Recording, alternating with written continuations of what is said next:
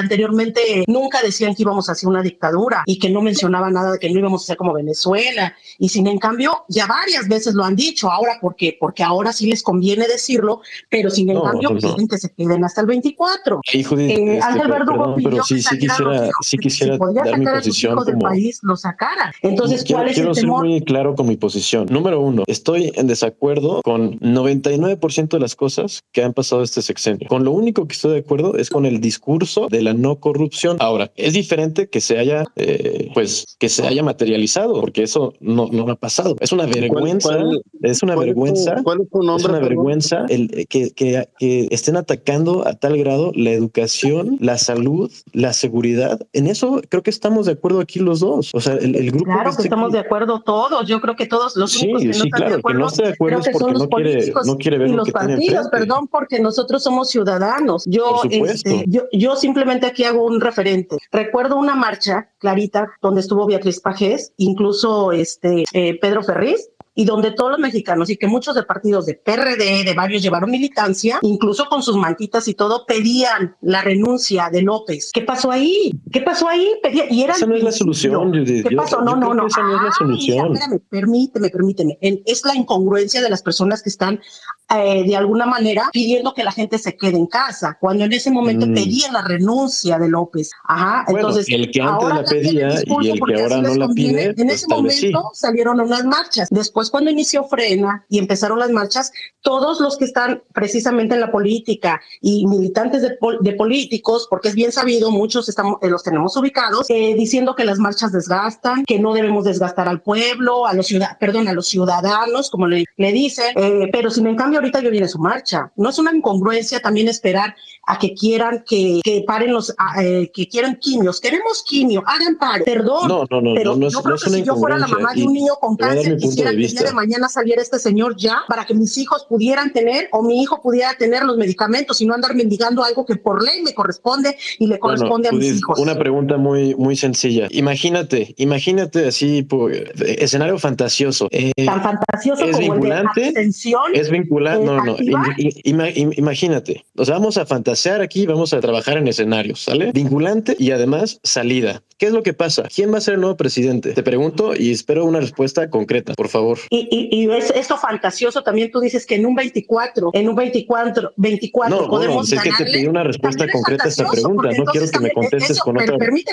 Pero ahorita el que quedaría, que lo escojan o como fuere, tendría precisamente el antecedente que son los ciudadanos quienes quitaron a este mal presidente, y va para afuera que viene. ¿Quién va a ser? O sea, el proceso de revocación establece el presidente que se queda. Un segundo, por favor. Porque solo va a ser interino, y entonces nos toca después a nosotros escoger realmente. ¿Cómo se elige el interino? Un segundo, por favor, si me permiten. ¿Me permite un segundo, Alfonso? Es lo que yo le estaba comentando al señor. Necesita estar informado para saber. Pues infórmame, por favor, ayúdame a entender. Es que el señor no entiende, simplemente no entiende. ¿Por qué no me contestan la pregunta? ¿Quién se queda como presidente? ¿Cuál es el proceso para elegir un presidente? El que se queda en los próximos 3 años. Dime, platícame. Es el que se queda es Sergio Gutiérrez, pero déjame decirte que ya está aquí con nosotros nuestro líder, el ingeniero Gilberto Lozano, y él te va a dar respuestas exactamente tal y como las quieres. Te las puedo dar yo, pero le quiero ceder la palabra al ingeniero Lozano. ¿Le pueden dar micrófono, por favor, al ingeniero Lozano? Mientras se sube, estoy aquí leyendo la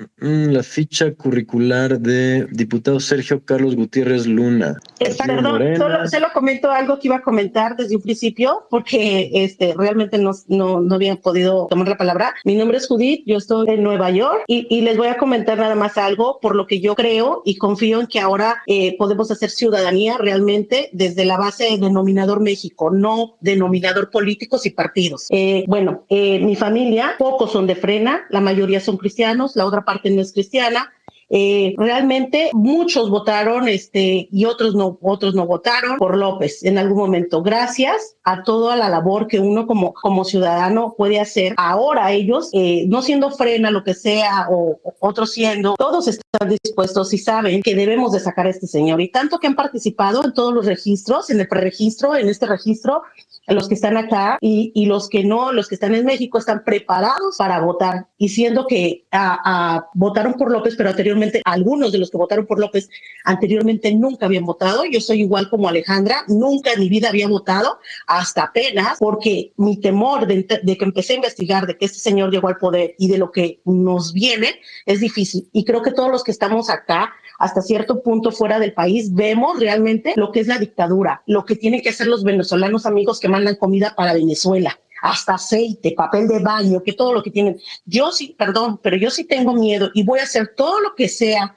lo que esté en mis manos aquí y en México, con mi familia, que sabe bien que a mí nadie me paga y que es como podemos llegar a las personas, porque no te van a decir, ay, te paga, ay, eres militante. ¿Por qué? Porque te conocen. Entonces, yo creo que ahí está la labor más grande, porque muchos que no habían votado, a lo mejor ahora van a votar, van a votar para que este señor se vaya. Gracias a todos y aquí estamos escuchándolos. Gracias, Judith. Creo que ya le voy a dar el micrófono al ingeniero Lozano para que le conteste a este señor que dice Mexa, que no ha querido dar su nombre y que bueno, quiere el 10 de abril que sea el Día Nacional de la Carne Asada y que todo mundo se quede en su casa. No, la carne asada va a ser el 11. El señor Lozano, que a lo mejor ahí está batallando con la tecnología. Vamos a ver, aquí les voy a pinear un tuit con un poco de la semblanza del diputado Sergio Carlos Gutiérrez Luna. O sea, no les importa entonces que se quede Morena con la presidencia. Lo que no quieren es al señor Señor, permíteme un poquito. Es que todavía no acabas de entender las cosas. No es que nosotros queremos, bueno, sí queremos que se salga López, obviamente tiene que quedar como lo marca la ley y la Constitución. O sea, no es que queramos que se quede otro de Morena, no, queremos que se vaya Morena. Yéndose López, Morena se desmorona. O sea, vas a quitar al actor intelectual de todas las estupideces que ha pasado en este país. No es que nosotros vayamos a, todo lo que se va a hacer se hace conforme a derecho, conforme lo marca. Disculpen, tuve que entrar porque estoy viendo que hay muchas fallas. Les pido que por un minuto quienes están solicitando la voz quiten la solicitud para en un minuto volverlas a poner todas, ya que no puedo subir a Gilberto Lozano y no alcanzo a ver a otras personas que están solicitando hablar. Un minutito y continuamos. Gonzalo, muy buenas noches. Me gustaría conocer tu opinión, de ser posible. Hola, buenas noches. ¿Cómo están? Oigan, a ver, los he estado escuchando desde hace un buen rato y sí hay muchas cosas. La primera es que se escuchan muy enojados, en primer lugar. Y como yo siempre lo he dicho, sí hay muchas razones para estar enojados. Por supuesto que sí. Pero hay que saber qué es y qué no es. En primer lugar, no es de que Morena va a cambiar la Constitución. Ni siquiera la va a poder cambiar en la reforma eléctrica, cosa que sí es un tema que yo sí domino. En primer lugar. Segundo, Morena genuinamente no tiene los números. Esto lo vuelvo a repetir, Morena no tiene los números. Sí hay un declive, sí hay un deterioro, no hay un colapso, eso no existe, eso es imaginación, eso es paranoia, no existe nada de eso. Y esto lo pongo porque muchos de los cambios que van a ocurrir van a ser a manera de decreto, van a ser a manera de disposiciones administrativas, no tanto por cambios de ley y sobre todo mucho menos por cambios a la Constitución. Esos son los hechos. Morena en el 2018 perdió 50 escaños justamente en la Cámara de Diputados y lo sabemos, no cambió en la Cámara de Senadores. Uno, quizá el más importante de todo lo que yo quería transmitirles es, y lo pregunta muy bien justamente la Mexa, tiene que ver con una razón. Quien gana, o sea, y así tal cual lo pongo, en el caso de que se vaya Andrés Manuel, el siguiente presidente unilateralmente, sin votación alguna, lo pone Morena. Morena no desaparece, incluso perdiendo las elecciones. Incluso aunque se muera Andrés Manuel López Obrador, Morena no desaparece. Morena es posible que se fragmente. Una cosa incluso que les adelanto, puede ser que se radicalice como está haciendo al día de hoy. Pero mucho de lo que escuché, por ejemplo, de Judith, de Gloria, de Karina, es demasiado enojo y muy pocas ideas. Muchas gracias. A ver, si me permites un segundito responder a eso. ¿Cuál es tu nombre, perdón? Yo soy Gonzalo Monroy. ¿Usted?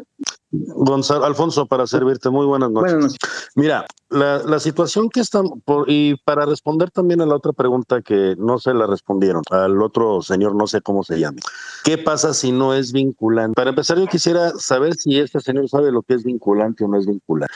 Si no se logra el 40% de la votación del padrón electoral, no es vinculante. Y López Obrador va a tener que terminar su mandato y se acabó. Así de simple. Si es vinculante y pierde la revocación de mandato, por ley entra el secretario de Gobernación por un periodo no mayor a 30 30 días, mientras el Congreso decide quién va a ser el presidente sustituto y para que termine, obviamente, el tiempo que le resta a López Obrador. En el 2024, ni el presidente sustituto, ni el interino, que en este caso sería el que entrara por 30 días, el secretario de Gobernación, ni López Obrador van a poder contender de nuevo para ese periodo, ¿sí? Entonces, ¿cuál es la situación más grave que estamos sucediendo en el país? Ya lo dijo Ciro Murayama también, independientemente del resultado del 10 de abril, el INE va a ser atacado, pase lo que pase. Si nosotros, como ciudadanos, no vamos al 10 de abril y ganamos esa revocación ciudadana, que por ley es la ciudadanía, la única figura en el país que puede solicitar la revocación de mandato, no es la oposición política, son los ciudadanos los que pueden pedirla. Y por eso fue que se solicitó que el 3% de la población en 17 estados se cumpliera con las firmas para que fuera válida la revocación. Sí, bueno, parece que se cayó, pero aquí estamos reiniciando. Sí, adelante, estamos retomando la conversación. Sí, adelante, si gustan continuar la conversación. Estamos recibiendo aquí las solicitudes. No sé, Pravia, si quieras mandarle un mensaje al ingeniero Gilberto, que ya está activo otra vez, para ver si entra. Sí, un momento. Sí, ya está la invitación al ingeniero Lozano. Adelante. Muchas gracias, Emanuel, y un saludo a todos. Buenas noches. Bueno, creo que se cortó la anterior transmisión y quedó una pregunta en el aire. Y bueno, los comentarios, pues ahí vamos poco a poco dialogando todos. Indudablemente, cuando el compañero Gonzalo decía que ve enojo, sí, no hay duda de que ha hecho muy buena tarea López Obrador en dividirnos a los mexicanos, al grado tal que pues algunos en su enojo creen que lo mejor es dejarle un vacío en las urnas y otros creemos que es nuestra oportunidad para hacer nuestro reclamo. Lo primero es entender que si López se va, es el presidente de la Cámara de Diputados que por máximo un mes se queda en la silla presidencial esperando que la Cámara de Diputados y Senadores decidan al presidente sustituto. Entiéndase, máximo 30 días. Puede ser una semana, pueden ser 15 días. Sí, la Cámara de Diputados y Senadores, constituido en colegio electoral, con 628 votos, va a tener que decidir por mayoría quién se queda de presidente sustituto. Quiere decir que son 315 votos los que requiere la persona. ¿Por qué?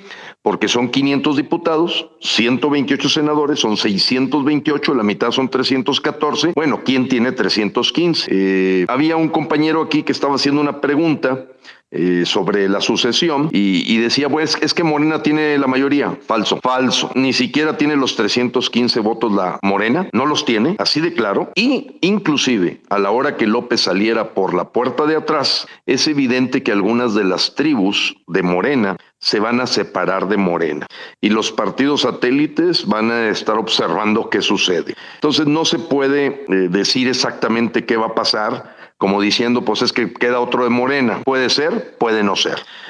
En ninguna organización del mundo se toman las decisiones de quitar a un inepto, un traidor, un corrupto, pensando que puede pasar después. Lo primero hay que resolver. Ese es un principio de administración, de eficiencia y de excelencia. O sea, quedarte con alguien que ya conoces, a dónde te lleva, qué destrucción está causando, su ineptitud, su irresponsabilidad, porque quién sabe qué pase después. Nunca lo había escuchado en toda mi vida empresarial y de empleado y de obrero y de trabajador, ni en la Cruz Roja ni en las organizaciones sociales en las que he estado. Tú, cuando encuentras a alguien que es un problema, por inepto, corrupto, traidor, lo sacas, después viriguamos, como diría Pancho. Entonces me llama la atención que esté en la mesa de debates lo que puede pasar si López se va. No que no sea importante, pero no es el punto clave. Y eso habla de querer distraer o ignorar por completo lo que dice la Constitución. Entonces, bueno, mi sugerencia es que cualquier persona que no conoce el artículo 84 y el 35, y en el 84, terrible, porque hay que ir hasta el último párrafo, porque mucha gente lee el 84 y no lee el último párrafo que cambió el 20 de diciembre del 2019, donde el caso de la revocación tiene un comportamiento, la sucesión, diferente al pasado. ¿Por qué? Porque toma el presidente de la Cámara de Diputados de inmediato la banda presidencial hasta por 30 días máximo. El segundo punto es que el punto de fondo de lo que muchos debemos de conversar es si alentamos la democracia y la libertad y las instituciones no yendo a votar. Y creo que es contundente la respuesta. No ayudas ni al INE, no ayudas a la democracia, no ayudas a las instituciones y quedas como un número, cifra negra, de la abstención que tradicionalmente tiene México. Recordemos que México es de los países con mayor ausentismo en las elecciones, llega a abordar a veces hasta 50-55%. Entonces, bueno, los 4, 5, 20 o 500 o 10 mil enojados que se van a quedar en su casa, pues ahí van en el bulto ese de ese 55%.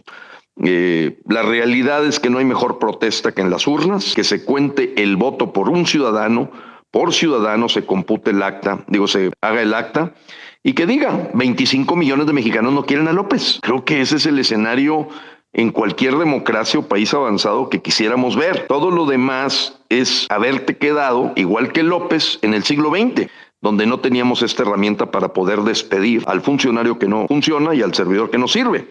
Yo, platicando ayer con la gente de Juárez, Chihuahua, les decía, me imagino en mi vida de trabajo que no pudiéramos correr al que es inepto. No, pues las empresas no existirían.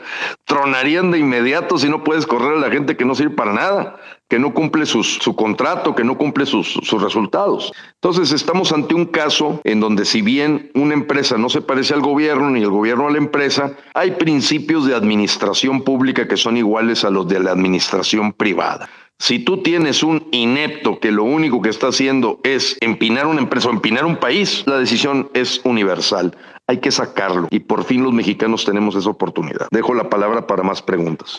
Gilberto, me gustaría, por favor, si tuvieras la amabilidad de comentar a la gente acerca de lo que han estado comentando y qué es lo que más pelean, la legalidad de la revocación, que si es una farsa, la no retroactividad. Son temas en los que lo hemos repetido muchas veces, parece que vuelven y vuelven y vuelven, no lo quieren entender. No sé si quieres. Con gusto, Alfonso. Yo creo que hay dos tipos de dos personalidades que manejan ese argumento. Uno, que son de mala leche. Simplemente quieren seguir distrayendo y engañando a la gente con algo que es constitucional, es legal, no tiene ni siquiera una controversia constitucional. Entiéndase esto. El asunto de aplicar de acuerdo al cuarto transitorio del 35 constitucional que salió en el Diario Oficial de la Federación el 20 de diciembre del 2019, no hubo controversia constitucional, mucho menos hubo un amparo de alguien que se sintiera perjudicado. El acto señalado para un amparo ya estaba allí. Se va a aplicar al señor del 2018 al 2024. Por favor, busquen Diario Oficial de la Federación, artículo cuarto transitorio, correspondiente al 35, y van a ver firmado hasta por López Obrador que se le aplica para el presidente electo del 2018 al 2024. Eso todo el mundo lo entiende. No creo, habrá alguien desinformado. Creo que en muchos casos el seguir usando este argumento es simplemente mala leche. Es hacer proselitismo en contra, es quererse salir con la suya, con engaños, con falsedad. Pero yo te lo digo muy sencillo, preséntenme algún doctor en Derecho Constitucional o alguna institución, llámese política de los partidos o de las entidades que tienen posibilidades de presentar una controversia, si hay alguna en la Suprema Corte de Justicia. Cero.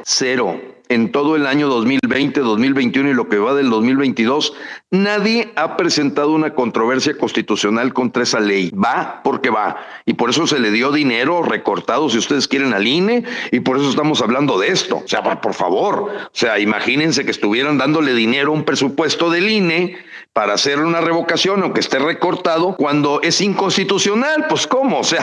No hay controversia. La única controversia que apareció fue con respecto a la forma de la pregunta, y que resolvió la Suprema Corte de Justicia que estaba bien. No me voy a meter a que si se equivocó la Suprema Corte o no, no importa.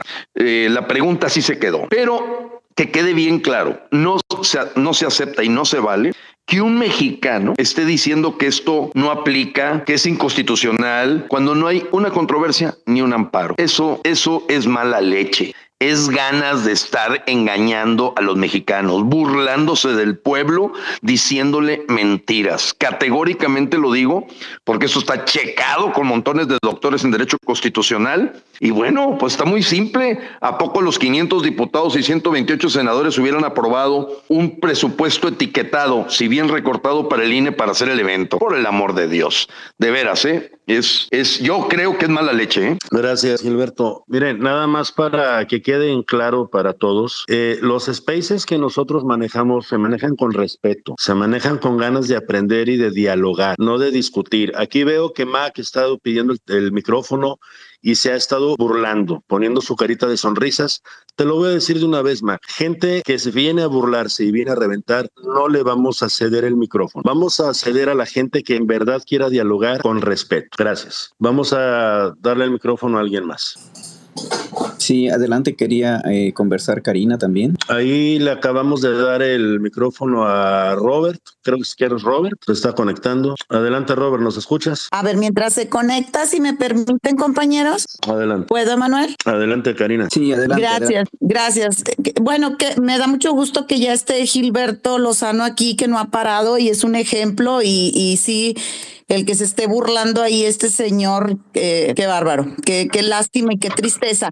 Hace un momento que estuvimos en el otro enlace, tratábamos el punto, porque salió una persona diciendo que iba a ser el día de la carne asada, que él invitaba a que fuera el día de la carne asada. ¿Cómo quiere que reaccione? O sea, Karina Rodríguez, ¿cómo va a reaccionar?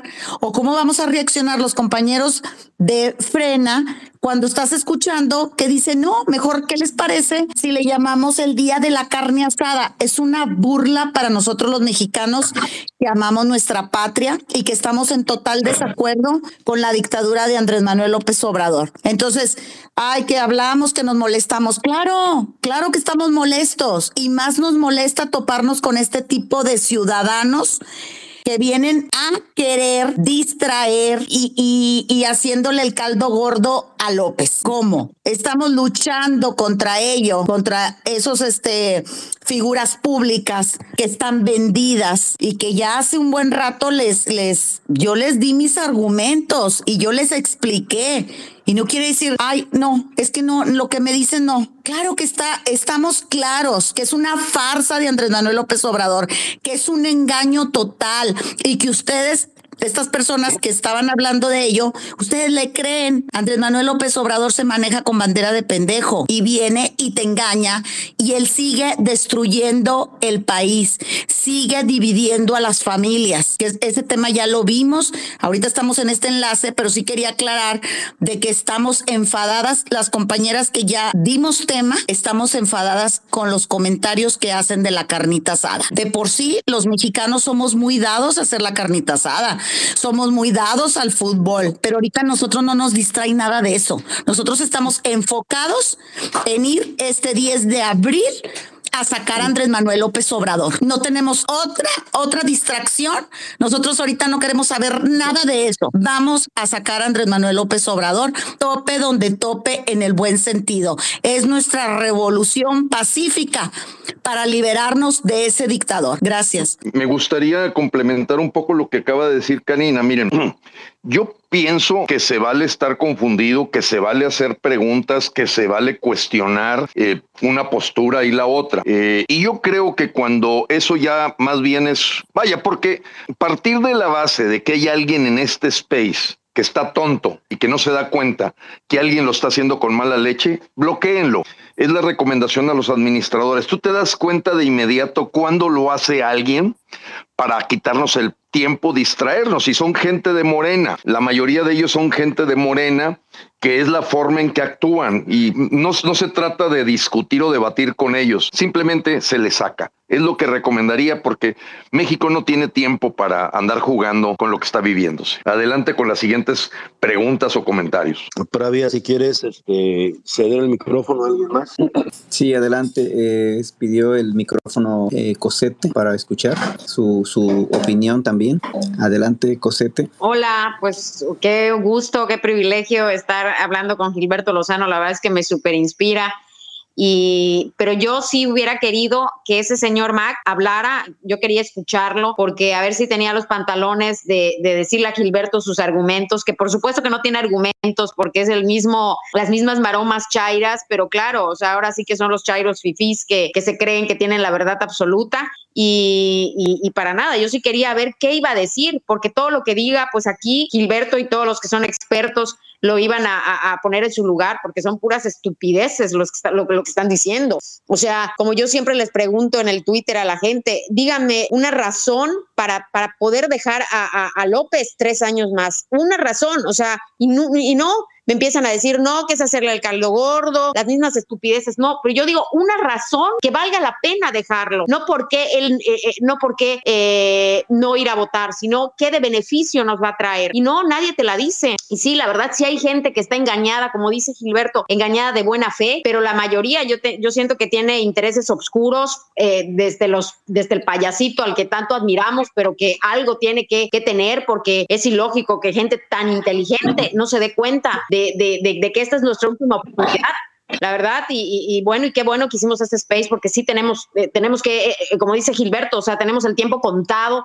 tenemos que seguir levantando la voz por todos los medios, por Twitter, por Facebook, por la gente que tenemos alrededor, tratar de concientizar, de que la gente despierte. La verdad, sí estamos muy, muy, muy tontos. Y bueno, pues un saludo a todos y me encanta verlos. Saludos. Muchas gracias.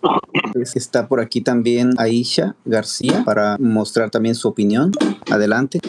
Sí, ¿nos escuchas, Aisha? Se me hace que no le han cedido el micrófono. ¿No se lo ha cedido, Pravia? Ya está activo. ¿Nos escuchas, Aisha? ¿O alguien más? A ver, déjenme revisar quién más podría continuar aquí la conversación. Arturo, Mayer, adelante. Hola, ¿cómo están? Buenas noches. Les envío un abrazo muy grande, muy grande, y sobre todo para decirles algo muy importante. La ley suprema de este país se llama Constitución Política de los Estados Unidos Mexicanos. Quiere decir que está elaborada por los mexicanos y para los mexicanos. Esta ley, nuestra ley suprema, nos pertenece a nosotros como nación, a nosotros como mexicanos, como ciudadanos pensantes, y sobre todo que somos partidarios de la defensa de la libertad, de la democracia, de la verdad. Es muy importante que hagamos valer la ley suprema que nos rige. Hacerla guardar es nuestra obligación. ¿Por qué? Porque nosotros somos ciudadanos que conformamos el gobierno que nos tocó, ¿sí? Y si este gobierno que nos tocó se ha empeñado en faltarle el respeto a la ley, nosotros los ciudadanos tenemos que buscar la forma, actuando, participando de manera activa en esa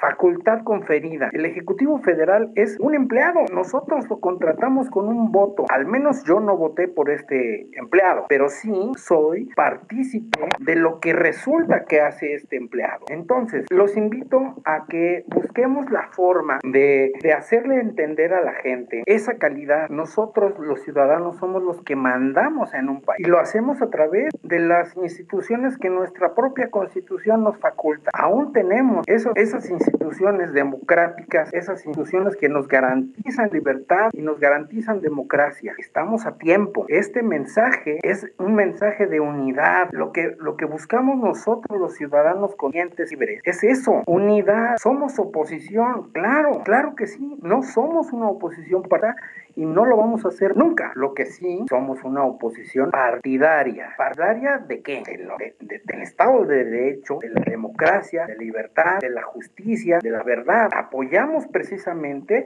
a estos informadores en el sentido de, por ejemplo, de Carlos Loret, hijo de Rafael, y Rafael se lo dijo bien claro: a ver, animal, atácame a mí, ven por mí. ¿Por qué no lo ha hecho? Porque es muy cobarde. Ahora, el tema del término famosito de la abstención activa. A ver, perdón, es contradictorio. Existe, sí, el término. Ya lo usamos nosotros. Inclusive se usó para prevenir el resultado que estamos viviendo hoy. Sí lo hicimos, pero para prevenir. Se les avisó y se les dijo por muchos años. No lo hicimos no solamente nosotros. Este fulano, Andrés Manuel López Obrador, porque así se llama, no se llama López, porque López hay muchos en México y en España y en el mundo, y ninguno es Andrés Manuel López Obrador. Él es el causante de los problemas que estamos viviendo. viviendo el día de hoy. Él está empeñado en echarle la culpa al pasado. ¿Qué sentido tiene mirar para atrás? Mirar para atrás, ok, tenemos una historia, de ahí venimos, pero no sirve de nada, para atrás ni para agarrar vuelo. Aquí lo que tenemos que hacer es bajarnos los pantalones, asumir una verdad, que esa verdad está en la Constitución, y hacerla guardar. Guardarla nosotros como ciudadanos responsables y hacerla guardar. El señor no la quiere hacer guardar, exijamos el fondo. Y la única forma que tenemos ahorita viable, pacífica, es la revocación del mandato. ¿A qué se quiere atener el gobierno de México? ¿A que seamos valerosos y tengamos un invierno bajo fuego? Eso es lo que quiere este México. Somos valerosos, yo lo soy, yo les demostraré toda mi vida hasta que me muera. Y si me tendría que morir en la raya, prefiero morir varado a vivir hincado sometido a un gobierno como el que estamos viendo. Viva México, Dios los bendiga siempre, pero viva sobre todo México. Gracias. Sí, muchas gracias, Arturo. Adelante, Aisha. Hola, buenas noches a todos, espero que se encuentren bien. Gracias, Emanuel. ¿Me escuchas bien? Sí, te escucho perfecto. Perfecto. Bueno, un saludo cordial. Como saben, soy activista México-venezolana, viví 17 años la dictadura chavista, tengo 6 años y 8 meses en esta hermosa patria que ahora es mi patria porque soy naturalizada mexicana. Estoy levantando mi voz para prevenir al pueblo mexicano de la dictadura chavista. No es un tema fácil para mí porque obviamente estoy lidiando con dos realidades, la de Venezuela, que actualmente tenemos 22 años con el sistema chavista que destruye cada día mi país de origen, y ahora México. Yo vengo alertando, estuve viviendo en Tabasco hasta hace unos días, me acabo de mudar a Chihuahua, aquí voy a continuar el activismo, de por sí la semana que viene, gracias a Dios, tengo varias entrevistas porque tenemos que seguir luchando. No es un enemigo fácil, López Obrador es el clon de Chávez, no al Chávez de la última época en Venezuela, no, al Chávez del inicio. Yo siempre lo he dicho, lo que Chávez hizo en 7 años, López Obrador lo está haciendo en 3, es impresionante. Yo sé que a veces muchos mexicanos me atacan porque no entienden ni comprenden la desesperación que yo siento al ver lo rápido que la agenda chavista se está apoderando de México. Pero como mexicana naturalizada es mi responsabilidad alertarlos, advertirlos de lo que ya está pasando. Viví en Tabasco, insisto, 6 años de lo que tengo acá en México, y me sentía en una Venezuela chiquita porque en Tabasco va a millón el socialismo o el comunismo chavista. Entonces, la mejor opción que tenemos es la revocación de mandato, señores. Siempre lo he explicado, lo vuelvo a decir, en Venezuela lo que nos a todos los venezolanos fue que no actuamos a tiempo o no nos dimos cuenta a tiempo cuando nuestros hermanos cubanos nos alertaron, pues yo y muchos venezolanos alertan aquí a los mexicanos de que el momento es ahora. Nosotros en el 2002 sacamos a Chávez por presión social, error de la oposición, lo volvieron a traer. En el 2004 organizamos la revocación de mandato y no fue un fracaso como muchos voceros de la oposición indican, ¿no? En Venezuela el fracaso lamentablemente fue no habernos dado cuenta a tiempo de que ya teníamos una dictadura porque no creíamos. Venezuela era un país fructífero, un país petrolero, las mayores reservas de petróleo son venezolanas. ¿Cómo creen que íbamos a creer que íbamos a tener una dictadura? Imposible, ¿no? Y eso fue lo que lamentablemente nos perjudicó a los venezolanos, la excesiva confianza de creernos un país muy superior, y mire cómo estamos ahorita, que 22 años después, bueno, Manuel, a ti te consta, tú estás casado con una venezolana, tú tuviste en Venezuela, en la época de Maduro, presenciaste las marchas, el desastre del ataque de la Guardia Nacional contra los manifestantes que estábamos, los que estaban, pues yo estaba más en la época de Chávez que la de Maduro, y tú más que nadie sabes que estoy diciendo la verdad. Entonces es difícil trasladar la realidad vivida en Venezuela aquí porque es difícil de... Se oye muy feo, perdón, se oye muy feo, se oye como voces, no sé si soy la única o todos estamos escuchando, no se escucha muy bien. ¿Me escuchan ahora? Como sí, una pelea escucha. Por ahí, dos personas, no sé si están interfiriendo. Te escuchas muy bien, no escucho yo. ¿Sí? Ah, ok. Entonces realmente mi compromiso moral con esta patria es fundamental y estoy dedicada a sacar a López Obrador, y miren, lo digo porque muchas personas, y esto quiero aprovechar este foro para aclararlo, ¿no? Dirán, no le puede doler más México que Venezuela, estamos de acuerdo, mi país original y muy orgullosa de serlo, soy venezolana, pero gracias a México vivo en libertad, gracias a México vivo en democracia, gracias a México puedo mantener a mi familia en Venezuela y gracias a México inclusive tengo mi naturalización mexicana. Entonces, ¿cómo ustedes creen que no voy a levantar la voz por este país? Así que vamos a revocar el mandato a López, por supuesto que se puede, tenemos todas las variables para lograrla y hay que ir a votar este 10 de abril sin dudarlo, sin miedo alguno. Si el 6 de junio logramos quitarle 21 millones votos a López Obrador, ¿por qué no sumar un poquito más y llegar a los 37 o más? Vamos por los 60 millones. Ese es el lema que tenemos un grupo de gente que estamos apoyando la revocación. Y bueno, para adelante, nadie dijo que esto sería una lucha fácil. Señores, si fuera fácil, Cuba no tuviera 62 años, Venezuela no tuviera 22, Argentina no hubiese caído, Lula da Silva no estuviera volviendo ahorita a Brasil, Petro en Colombia no estuviera punteando en las elecciones para ser comunista Colombia, Nicaragua no hubiese repetido por cuarta vez la dictadura. Entonces, no es un enemigo fácil, pero los mexicanos lo vamos a lograr. Así que, bueno, muchísimas gracias por permitirme participar, Manuel, y todos unidos este 10 de abril a sacar a López Obrador a través de la revocación de Maduro. Buenas noches. Muchas gracias. Perdón, quisiera comentar algo, si me permiten. Sí, adelante, Judith. Oh, solamente para comentarles que, como bien se menciona, las dictaduras en Nicaragua, en Venezuela, en Cuba, pues yo creo que debemos de poner mucho empeño, mucho ojo en la oposición, en los políticos, en los partidos. ¿Por qué? Porque recordemos que también allá son una oposición comodina ya para el sistema. ¿Ustedes creen que si de veras hubiera una oposición, hubieran tenido los para defender?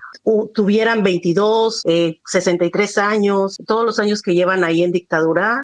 No, creo que si de veras hubiera visto una buena oposición, hubieran actuado, a consecuencia de lo que fuera hubieran actuado para no permitirlo, pero ellos se coluden también con el gobierno y pasan a hacer esa oposición comodina, y yo creo que yo tengo muy presente, y creo que los mexicanos ahora debemos de tener muy presente de hacer valer el artículo 39, porque si no lo hacemos valer nosotros, ningún político, en sus excepciones, ¿no? Porque estamos viendo esto con Damián, pero de ahí en fuera yo pienso que ahorita es la etapa donde debemos de ver realmente a los políticos que de veras apoyen a la ciudadanía, porque si nosotros no nos ponemos en ese papel de somos el mandante, nadie nos lo va a dar, ningún gobierno, ningún político, ellos no nos lo van a dar. Si nosotros no luchamos por ello, no nos lo ganamos, ellos no nos van a respetar, ellos van a seguir pasando por encima de nosotros, y si hoy es López, mañana va a ser otro, y aquí no hay ni izquierda ni derecha. Creo que aquí la ciudadanía debe de ser, solamente debemos de enfocarnos en nosotros como ciudadanos,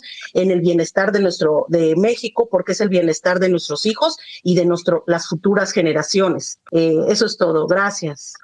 Solamente gracias, para aclarar un punto importante, porque sí lo escuché en un audio de nuestro amigo Francisco Rico, e inclusive me comuniqué con él para aclarárselo. Yo entiendo que a veces manejar estos temas internacionales no es sencillo, pero quiero aclarar algo. Jamás la oposición venezolana se ha coludido al chavismo, ni mucho menos al madurismo.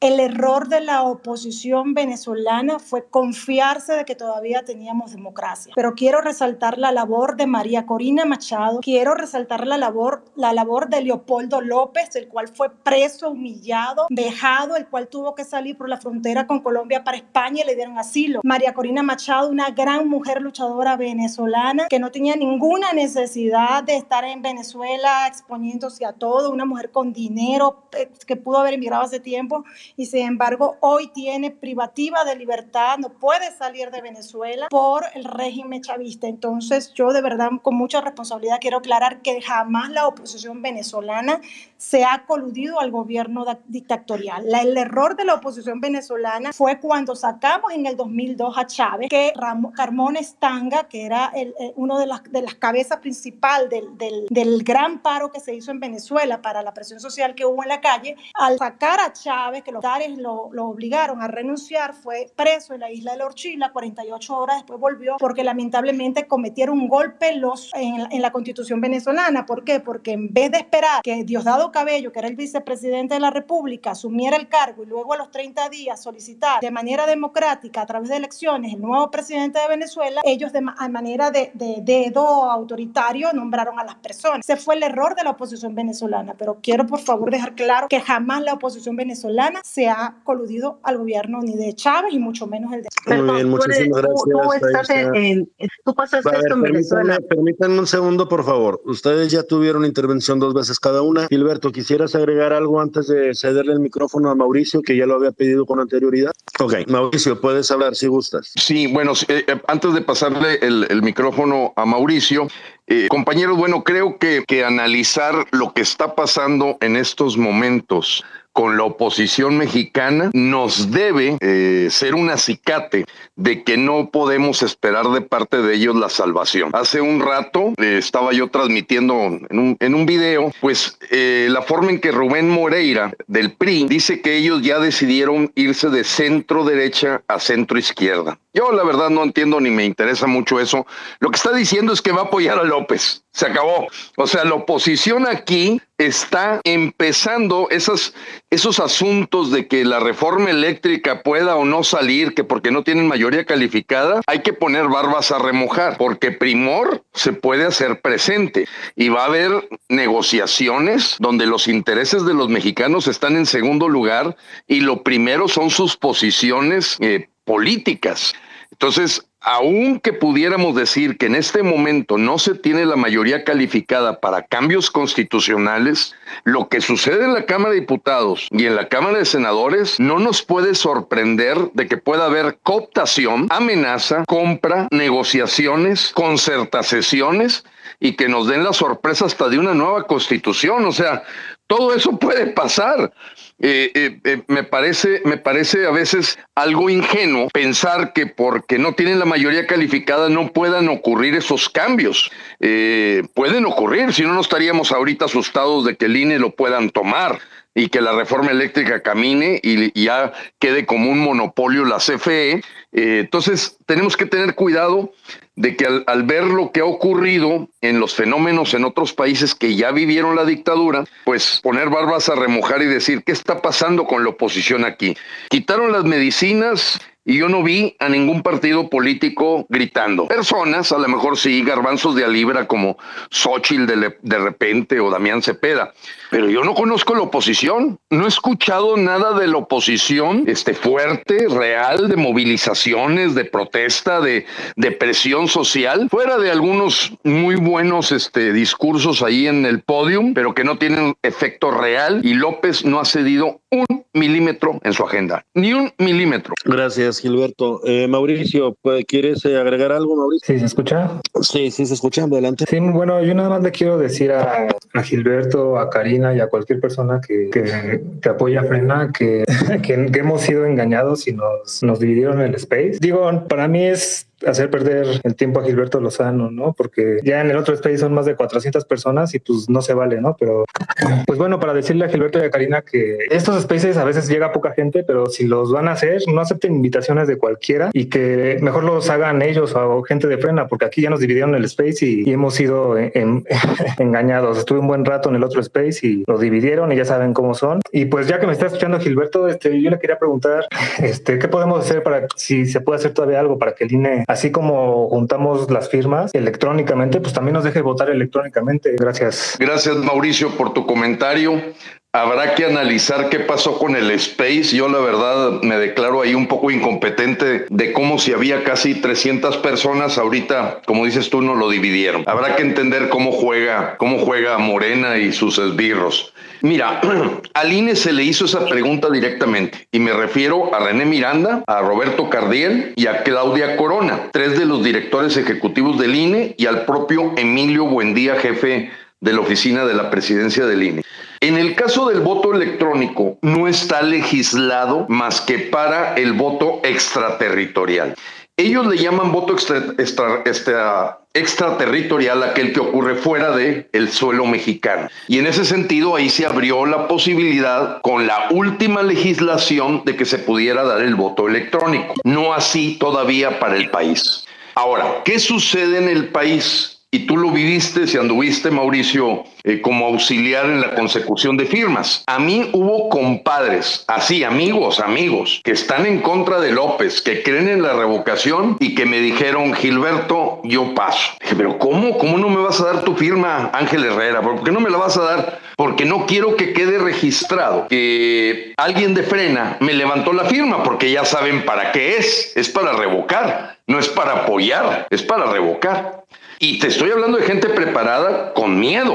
Creo que tiene que haber un proceso de culturización en México, porque cuando analizamos la tecnología que están usando en el voto electrónico, no tiene nada que ver con el voto electrónico de Smartmatic, algo así se llama el que usaron en Venezuela. A lo mejor Aisha nos puede hablar un poco de eso, porque este está encriptado, está basado en tecnología de cadena de bloques, está en tiene una serie de verdaderamente de aseguramiento de que tú, cuando emites tu voto electrónico, se desasocia el nombre de Mauricio de por qué votó. No queda registrado, no hay tracking.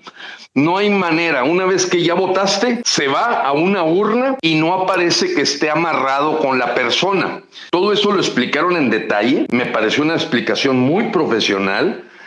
Yo que más o menos sigo metido acá en cuestiones de negocios, me di cuenta que los tipos hablan, los del INE, hablan de tecnología de punta, de vanguardia. Yo creo que va para allá, pero ahorita, Mauricio, la respuesta es: no está legislado. Ahora, por otro lado, quiero completar algo que nos enseñaron los mapas a Tana Girar y a un servidor. El 81% de los mexicanos, y con esto entendamos 93 por .81, estamos hablando de 72 millones, van a poder votar donde mismo. O sea, la reducción de las casillas no va a alterar al 81% de los mexicanos. Hay un 19% que les va a quedar más lejos la casilla porque se va a unir a otras dos o tres, formando un centro de votación en aquellos lugares donde están a distancia. Las manchas urbanas del país van a tener cubierto el que tú votas donde siempre has votado. Eso es una garantía de que no se pierda, a pesar del recorte que le hizo López al INE. Y bueno, López, porque finalmente fue ahí la presencia de Morena muy fuerte para calificar de despilfarradores y falta de austeridad y atacar al INE. Digo, era aprovecharlo para atacar al INE. Pues bueno, el INE creo que ha hecho la tarea, y yo quiero hacer otra observación. Mucha gente me dice: oye, Gilberto, el INE está vendido. Mira, me hicieron firmar una carta de que ahora que estoy cambiando los datos de mi credencial de elector, me piden que firme un papel donde yo no voy a poder votar el 10 de abril. ¿Cuál es la razón? Lógicamente, después del 15 de febrero, que acaba de pasar, ya se mandan a imprimir las listas nominales con los datos de las credenciales de elector, porque van a tener primero, pues ok, que ser revisadas, verificadas, impresas, distribuidas. Hay una logística para que el 10 de abril o antes ya estén en los INES estatales. Entonces, imagínate que alguien anda cambiando su dirección el 15 de marzo, pues ¿cómo esperas que el 10 de abril esté impresa? O sea, ellos se van hacia atrás de acuerdo a los tiempos, y nos demostraron por qué. Lo que sí de alguna forma les reclamamos es que por qué no dijeron con bastante anticipación que el límite para cambiar datos que todavía sirvieran para el 10 de abril era el 15 de febrero. Así como nos dijeron claramente, el registro extraterritorial para gente que va a votar en el extranjero es el 25 de febrero. Como que el otro día 15 quedó ahí un poco, con poca publicidad, y mucha gente siente que ahorita el INE le está fallando a la hora que le dicen: no vas a poder votar. Oye, ¿pero por qué? Porque ya no alcanzamos a imprimir tu nombre en la casilla nueva que vas a tener. No se puede. Esa es la razón. Gracias, Mauricio, por tu pregunta. Seguía en línea con el permiso del micrófono. Yo amo México. ¿Estás por ahí? Hola, Sara Martínez, yo amo México. Adelante, ¿escuchan? Muchas gracias. Sí, adelante, te escuchamos. Gracias. Pues básicamente yo lo que quisiera, pues primero, felicidades a todos que estamos aquí en esta lucha por México. Y mi comentario va, yo estoy asombrada, consternada, de ver cómo es posible que todos los que estamos en contra de cómo se está manejando el país, que estemos divididos. Y no entiendo tanta resistencia de la gente, sobre todo, por ejemplo, en mi colonia, que son pues la mayoría de un nivel de educación alto, encuentro mucha resistencia al no votar. Les mando videos, les mando todo, y ellos siguen insistiendo en no votar para no hacerle el juego a este señor. Entonces, yo ya no sé si es una cuestión de resistencia, de ego, de no aceptar que están equivocados. Entonces, no sé qué estrategia utilizar con ellos. Y la otra también, un Carlos Loret, un Brozo, o sea, pues no entiendo, ¿están vendidos o qué les pasa también? Bien, de los políticos lo puedo entender porque pues quiero pensar que a ellos no les gusta este tema de la revocación, un tipo Enrique de la Madrid o la otra señora La Pajes, pero un Carlos Loret, un Brozo, no entiendo si tanto están atacando o poniendo en claro lo que hace mal el presidente actual, ¿cómo es posible que estén incitando a no votar? Ese es mi comentario. Hola, buenas noches. Hola. ¿Me escuchan? ¿Puedo dar mis opiniones? A ver, sí. Si quieren nada más, si me permites y me permiten los compañeros administradores, nada más quiero darle unas respuestas a Sara, porque me parece muy contundente su comentario de que, bueno, creo que hay un análisis que hoy en una entrevista que hizo con Pedro Ferriz, Eduardo Novoa pone muy claro por qué nos está pasando lo que nos está pasando. Y es que le ha funcionado la estrategia a López Obrador. Divide y vencerás. Nadie puede negar que no está logrando su objetivo de dividirnos a la supuesta oposición, a los que pueden decir que se vaya, ha logrado dividirnos. El fenómeno que yo veo en últimas fechas, ahora que se han incrementado mucho las voces, pues de Rafael Loret, de Damián Cepeda, de Javier Livas, de Demetrio Sodi de la Tijera, de Gabriel Cuadri, o sea, se ha empezado a venir una desbandada de gente que promueve que el 10 de abril hay que ir a votar. Y empiezan a surgir líderes que tienen una voz, pues que a lo mejor llega a ciertos segmentos con mucho gusto. Algunos somos agresivos, otros son más tranquilos. En fin, creo que se está dando una conversión, Sara. Y conforme nos vayamos acercando al día que van a estar las urnas, yo mi apuesta es que se van a acabar todas las confusiones. No dudo que va a haber un terco que todavía el 9 de abril está diciendo que no vayan a votar y ya más o menos tengo visualizados quiénes son. Pero en el caso de Latinos, tenemos que entender quién es el dueño de Latinos. El dueño de Latinos es Roberto Madrazo Jr. y el yerno de Roberto Madrazo Pintado, aquel que hizo aquel truco del maratón de Alemania, que se cruzó por donde no debía, un tipo que tuvo una campaña presidencial y la perdió. ¿Quién fue su proveedor de la campaña presidencial que ganó mucho dinero con eso? El proveedor del servicio a Roberto Madrazo se llama Carlos Alarraqui. ¿Quién era del equipo de campaña de Roberto Madrazo Pintado? Beatriz Pajés. ¿Quiénes son los dueños de Latinos? El yerno y el hijo. ¿Y quiénes Latinos? Unos comunicadores excepcionales como Brozo y como Carlos Loret, pero finalmente ellos no son los dueños y ellos tienen, como lo ha explicado Pedro Ferriz, todas las concesionarias o negocios de este tipo tienen un límite. Se vale criticarte, hacerte pedazos, pero ya decir que queremos que te vayas es otra cosa. ¿Qué hay ahí detrás? No lo sé. Pero es nada más para decir que hay un hilo conductor muy claro de todos los promotores de no ir a votar. Hay un hilo conductor con un señor de Yucatán, amigo de López Obrador o enemigo también, que se llama Roberto Madrazo Pintado. Vamos a la siguiente. Muchísimas gracias, Gilberto. Pues vamos con todo, como dices tú, a la revocación por México. ¿Puedo? Así es. ¿Puedo? Adelante, Felipe. Buenas noches. Buenas noches. Bueno, aquí hay un comentario que yo considero muy importante y que es probable que nos ayude a entender en gran medida, en gran parte, por qué el presidente de la República se ha encargado de llevar a cabo pues pedir la revocación. Y es que en realidad gran parte del objetivo del presidente ya se cumplió, ya ganó. López Obrador ya ganó con esto de la revocación de mandato. Lo que resta para el 10 de abril es otra parte de sus motivos.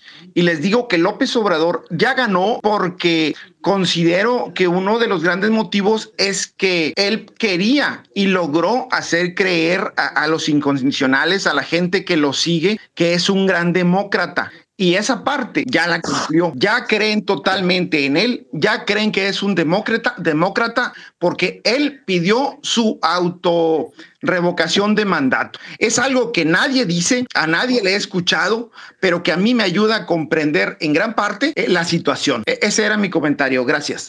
Gracias, Felipe. Gilberto, ¿quisieras responderle? Bueno, más que respuesta, considero que tiene razón el compañero Felipe en esto que expresa. Nada más hay que precisar una cosa.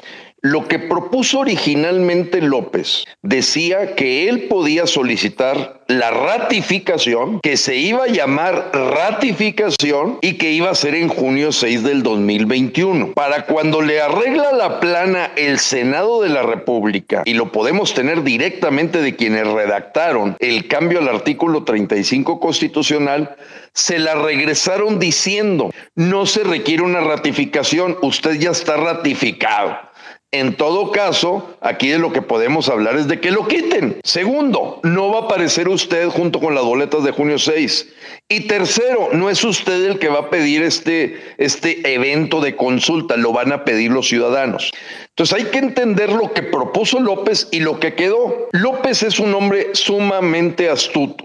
Y claro que, como dice el arte de la guerra, cuando débil, muéstrate fuerte. Y él, en esa psicología inversa, va a estar vendiendo que se siente seguro de su triunfo. Pero en los hechos, si esta fuera su fiesta, yo no entiendo por qué no dio dinero para el pastel, la piñata y los payasos, porque todo eso se lo quitó al INE. Tampoco entiendo por qué de repente se le salió decir que la revocación la deberían organizar empresas encuestadoras. Se llamaba privatizar la democracia. Tampoco entiendo por qué en su desesperación llegó a decir que mejor los ciudadanos organizaran la revocación y terminó quitándole dinero al INE. Todas estas cosas en los hechos, haberle dicho a Salgado Macedonio: pide permiso para que andes por todo el país acarreándome votos. Lo que están haciendo ahorita de adelantar 2 trimestres a los adultos mayores, el censar y recoger credenciales de elector a la gente que va por ayudas, habla de que están en pánico. Yo no me podía haber imaginado 65 espectaculares si el señor se sintiera tan seguro, porque fue totalmente orquestado casi en tiempo. O sea, no ocurrió que salió un espectacular y se cooperaron unas gentes de Sinaloa y pusieron otro. Yo acabo de ver 3 en Ciudad Juárez el día de ayer y dices, no, esto estuvo orquestado, planeado, y recordemos que Morena recibe 5 millones de pesos diarios. Entonces, Felipe tiene razón, pero por eso hay que ver los hechos. Yo en los hechos considero que López tiene miedo de que se despierte la ciudadanía y ha movido hilos y operadores políticos para que traten de que la gente que lo repudia se quede en su casa. Me siento 100% seguro de eso. Veo gente infiltrándose en los chats, infiltrándose aquí, diciendo tonterías tan grandes como, por ejemplo, terminas y te vas. Pues casi que lo escribió López. Está todo dar. Digo, si López le preguntáramos qué quiere que le pongamos, pues él diría, pónganmele terminas y te vas. Y ya después dejo a mi hijo. Digo, es increíble que se estén dando pósters que parecen hechos en Palacio Nacional. Para complementar, ¿puedo? Sí, adelante, Felipe. Ya después de ti vamos a cederle el micrófono a Eddie y yo, que ella también tiene rato pidiéndolo. Gracias. Muy bien. Bueno, yo considero que cumplió ese objetivo López y es muy claro porque así lo dicen sus seguidores. Pero también creo que el resto ya no le salió como esperaba y es por eso el desespero y por eso están echando a andar incluso ya la maquinaria de los servidores de la nación. Están apoyando esa revocación. Entonces, yo creo que uno de sus grandes objetivos fue hacer creer a sus seguidores que es un demócrata. El resto ya no le salió como esperaba y por eso están las cosas así. Es todo, gracias. Muchas gracias, Felipe. Adelante, de Joey. Tienes el micrófono disponible. Hola, buenas noches. Buenas noches, adelante, te escuchamos. Oigan, primero que nada, pues qué bueno, me da mucho gusto que hayan organizado este space, porque yo estoy muy interesado en el tema y he estado en varios spaces, pero explicando el por qué no votar. Este es el primero que me encuentro en el que explican un poco en el por qué sí votar, ¿no? Entonces, ojalá que hagan más de aquí a que se haga la revocación para explicar un poquito más del por qué sí. Yo todavía, sí les confieso, yo todavía no estoy 100% convencido. He estado escuchando los argumentos de la otra parte. Primero que nada, yo sí quiero comentarles que al final de cuentas yo no entiendo mucho la posición de ambos bandos, porque estamos del mismo lado. Todos odiamos a López y no queremos a López, ¿no? Lo único que sí no estoy totalmente de acuerdo con el otro bando que no quiere votar por la revocación son varios argumentos que no me convencen, entre ellos justamente lo que estaba diciendo ahorita Gilberto. Eso de termina si te vas, pues hoy qué rudos, ¿no? O sea, eso no es un castigo, caray, eso es lo que quiere López, ¿no? O sea, a veces siento que el mexicano es bastante dejado, y en general el latinoamericano, pues por eso tenemos estas historias de que todo el mundo nos pisa, ¿no? O sea, aquí el mexicano estamos confiados en que no vamos a tener comunismo porque al lado está Estados Unidos. Entonces confiamos en que Estados Unidos nos haga la chamba y nosotros qué, ¿no?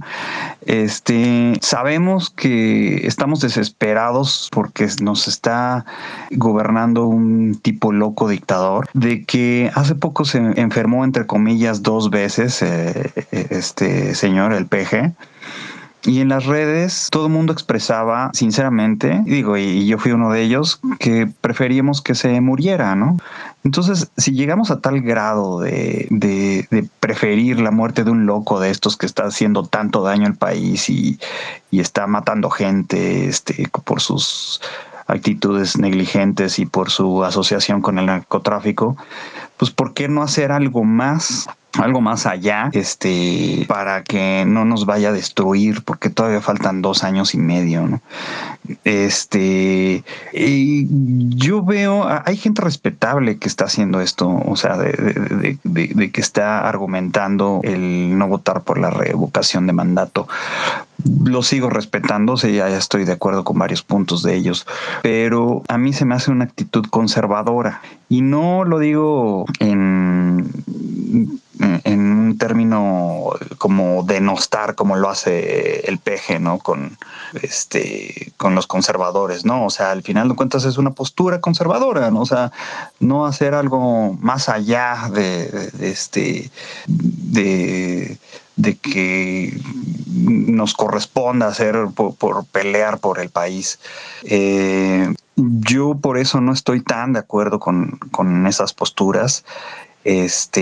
Yo creo que sí podemos hacer algo más. Lo único que todavía no estoy convencido en ir a votar es que como que no me salen los números y los tiempos, ¿no? De por sí, en una votación normal de presidencial, no alcanzamos esos porcentajes que están pidiendo para la revocación, pues creo que menos ahorita, y es por lo único que estoy dudando, pero por lo demás yo creo que sí, las otras posturas se me hacen muy, muy quietas, muy conservadoras, muy dejadas, ¿no?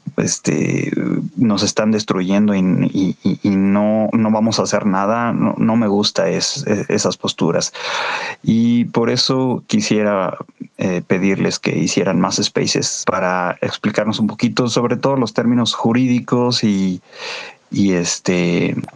lo que podría pasar si se revoca, no se revoca, etcétera, ¿no? Que eso al final de cuentas no me preocupa, sí, ya sé que se va a quedar alguien de Morena si se revoca el PG, pero eso qué, o sea, la peor persona que puede gobernarnos es este señor, ¿no? Ya después ya veremos cómo sacar a la otra, pero usted es el que tiene el poder de la palabra, el que convence, el que mueve los hilos. Si lo destituimos ya es un gran peso menos. Gracias. Si me permites, Alfonso, porque adelante. Es muy importante la postura aquí que acaba de mencionar Eddie. Adelante. Primero, aceptarle que los que estamos pro revocación no somos tan tuiteros, y la verdad es que esa tecnología la han manejado bastante bien ahorita los que promueven no ir a votar. Vamos primero los datos duros, Eddie, y tratar de dejar analizado objetivamente con hechos y datos las situaciones. Número 1, junio 6 del año pasado fueron a votar 48 millones de mexicanos en una elección intermedia que no tenía nada que ver con la presidencia de la República. 48 millones de mexicanos salieron a votar. Aquí lo que se está pidiendo para que sea legal el despido de López son 37 millones, ¿ok? Entonces estamos ante un escenario en el que, estando de por medio el presidente de México, podemos lograr 11 millones de votos menos que en junio del año pasado, que no tenía nada que ver con el presidente. Que el INE en este momento le dieron los recursos tarde, se los dieron recortados, empezó la difusión. Es cierto lo que tú dices, Eddie, estamos contra el tiempo. Pero a este comentario que tú haces de no me dan los números, voy a tratar de explicar.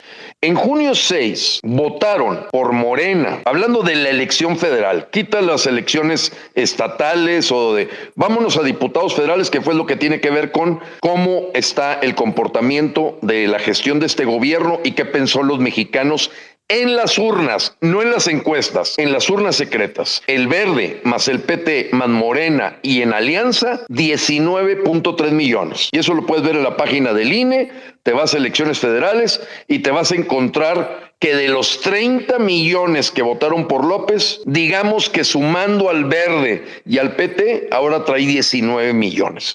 Y en junio 6 todavía no venía Díaz-Canel, ni andaba Nicolás Maduro por aquí, ni había marchado el ejército bolivariano, ni nos habían enfrentado al tema del monopolio de la Comisión Federal de Electricidad, la ley de outsourcing, la corrupción de la familia. Ahorita nosotros, nuestro pensamiento es que López, con una buena maquinaria, llegue a los 19 millones de votos. Tenemos que poner 20 nosotros nada más. Es todo lo que hay que hacer. O sea, en números sí podemos. Si fueron 25.5 millones de mexicanos los que votaron en junio 6 contra López, entiéndase, gente que votó PRI, PAN, PRD, MC, sumados en alianza o no alianza, fueron 6 millones de votos más en contra de López. Por eso López se asustó y mandó patear el bote, al grado tal que la ley secundaria salió con 20 meses de retraso por una sentencia del Tribunal Federal Electoral. No fue porque López la quisiera. Teniendo mayoría, López fue arrastrando el tema de sacar la ley, esperando que no hubiera un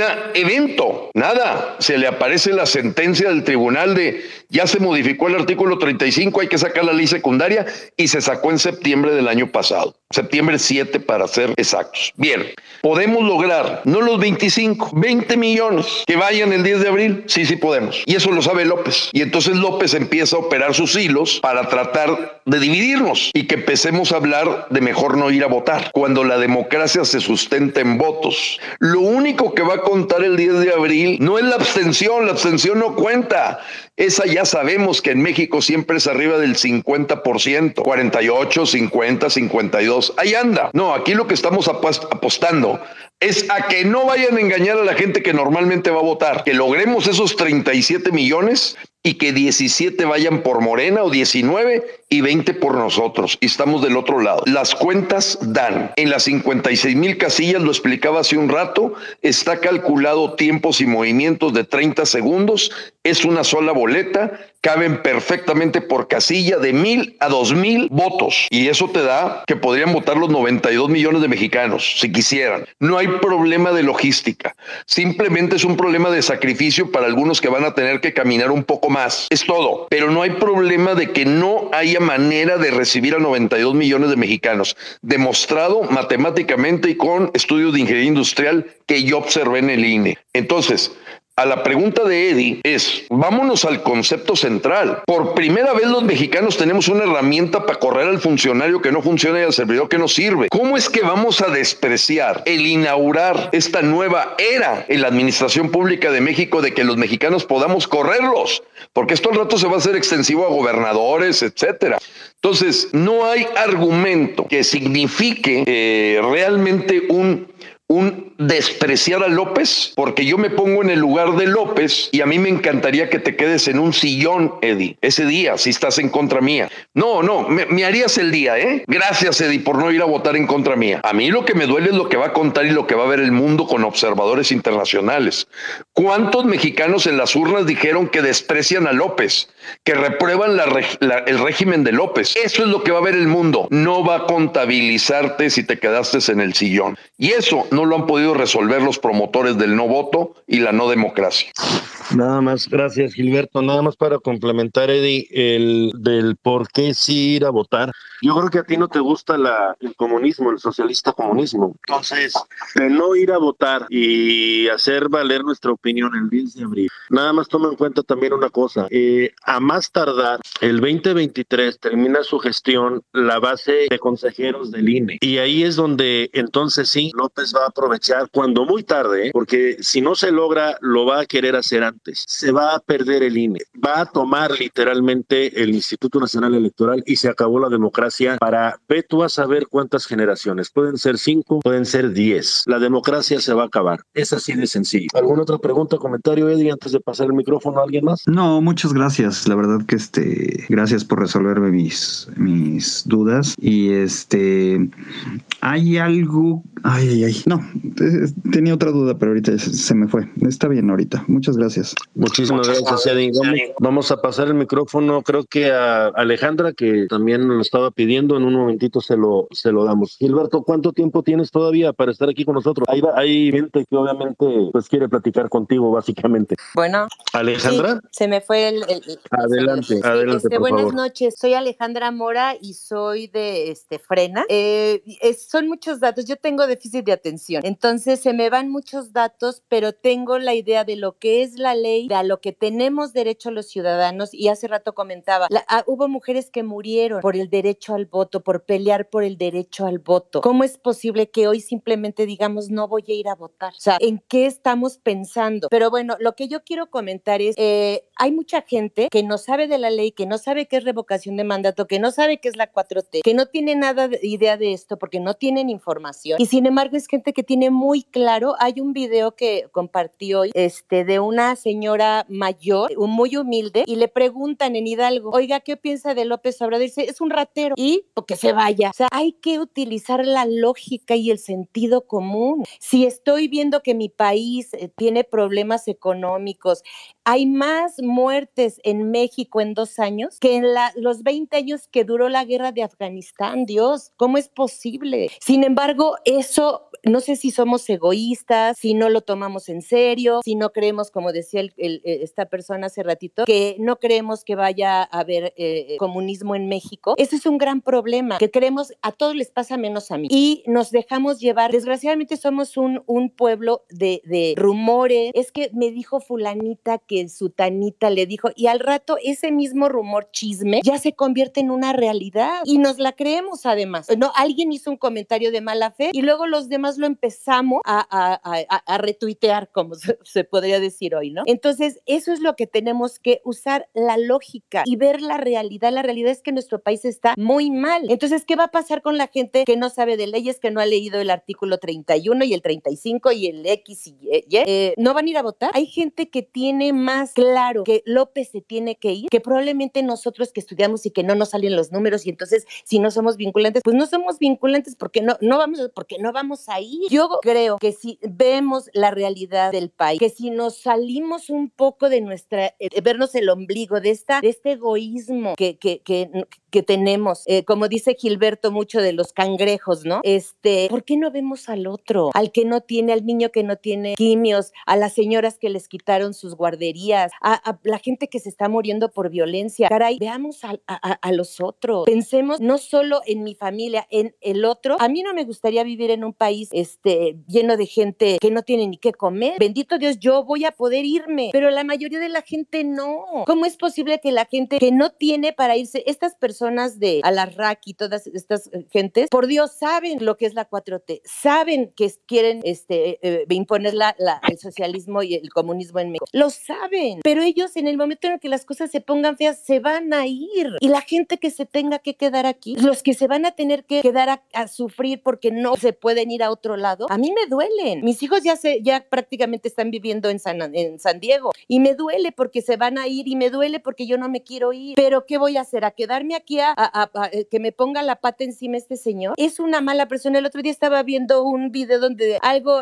le decía a una senadora, ¿yo qué le hice? Dios mío, es impresionante la hipocresía de este hombre. No tiene, no es valiente, no tiene, es un psicópata, Dios. Es un enfermo mental, igual que todos los dictadores. Si la gente de nuestro nivel socioeconómico, cultural, se supone que no lo podemos ver, entonces tenemos un problema mental. Y hay personas a las que no, yo creo que no debemos de perder el tiempo, ya lo hemos comentado en Frena, de tratar de convencer a quien no quiere. Es más bien darle las dudas al que no quiere a López, que quiere sacarlo, pero tiene esta confusión. Pero los que de plano, como el otro muchacho que dijo que era el día de la carne asada, me pareció incluso que era una burla la que estaba diciendo, ¿no? Que se estaba burlando de nosotros. Entonces, no perdamos el tiempo en eso, mejor estrategias, foros como este para que la gente pueda resolver sus dudas, ¿no? Muchísimas gracias y que Dios nos bendiga, que nos ayude y vamos a lograrlo porque de verdad que sí somos más. Gracias. Gracias, Alejandra. No sé si gustas comentar algo, Gilberto, antes de pasar el micrófono a Tomás.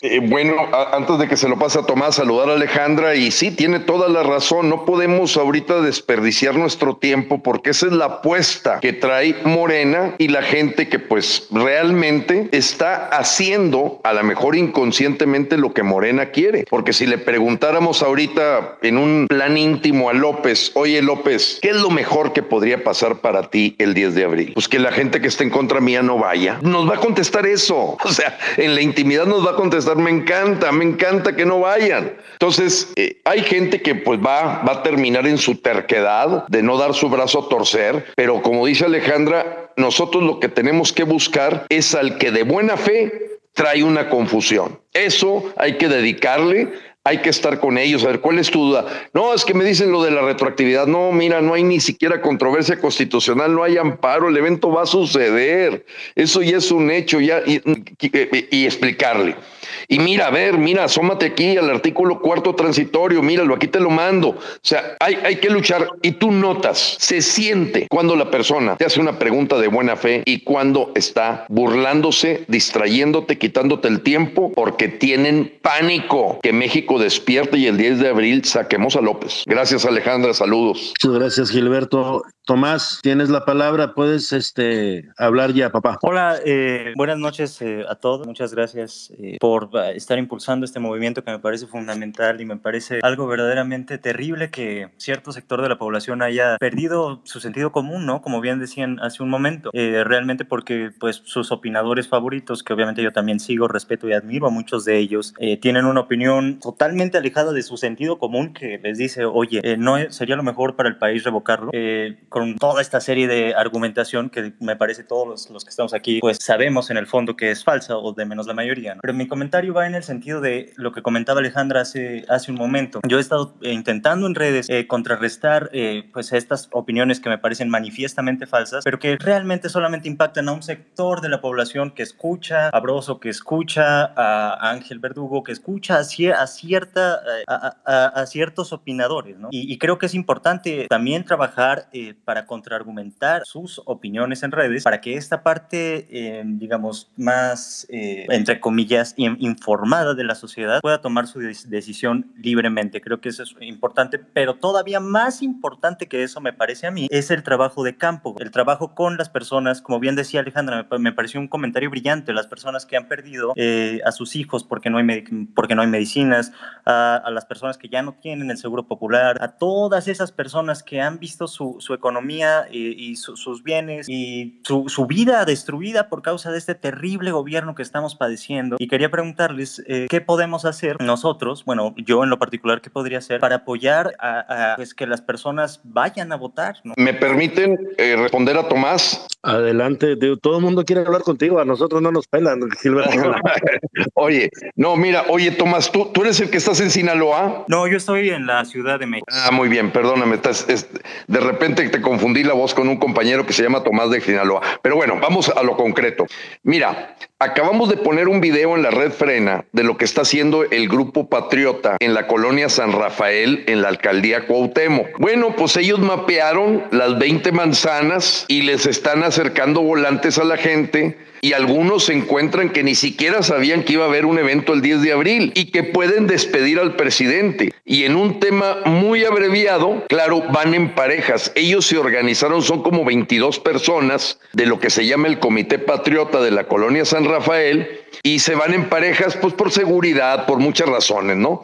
¿Qué es lo que están haciendo? Pues hay desde los que entregan en los supermercados volantes, hay quien con quien va tocando, o le va tratando, oye, la persona que le volvió los zapatos, el taxista que lo atendió, el carnicero, oye, ¿sabías tú que el 10 de abril podemos correr a López? No, hombre, si a López me encanta, y olvídate, lo adoro.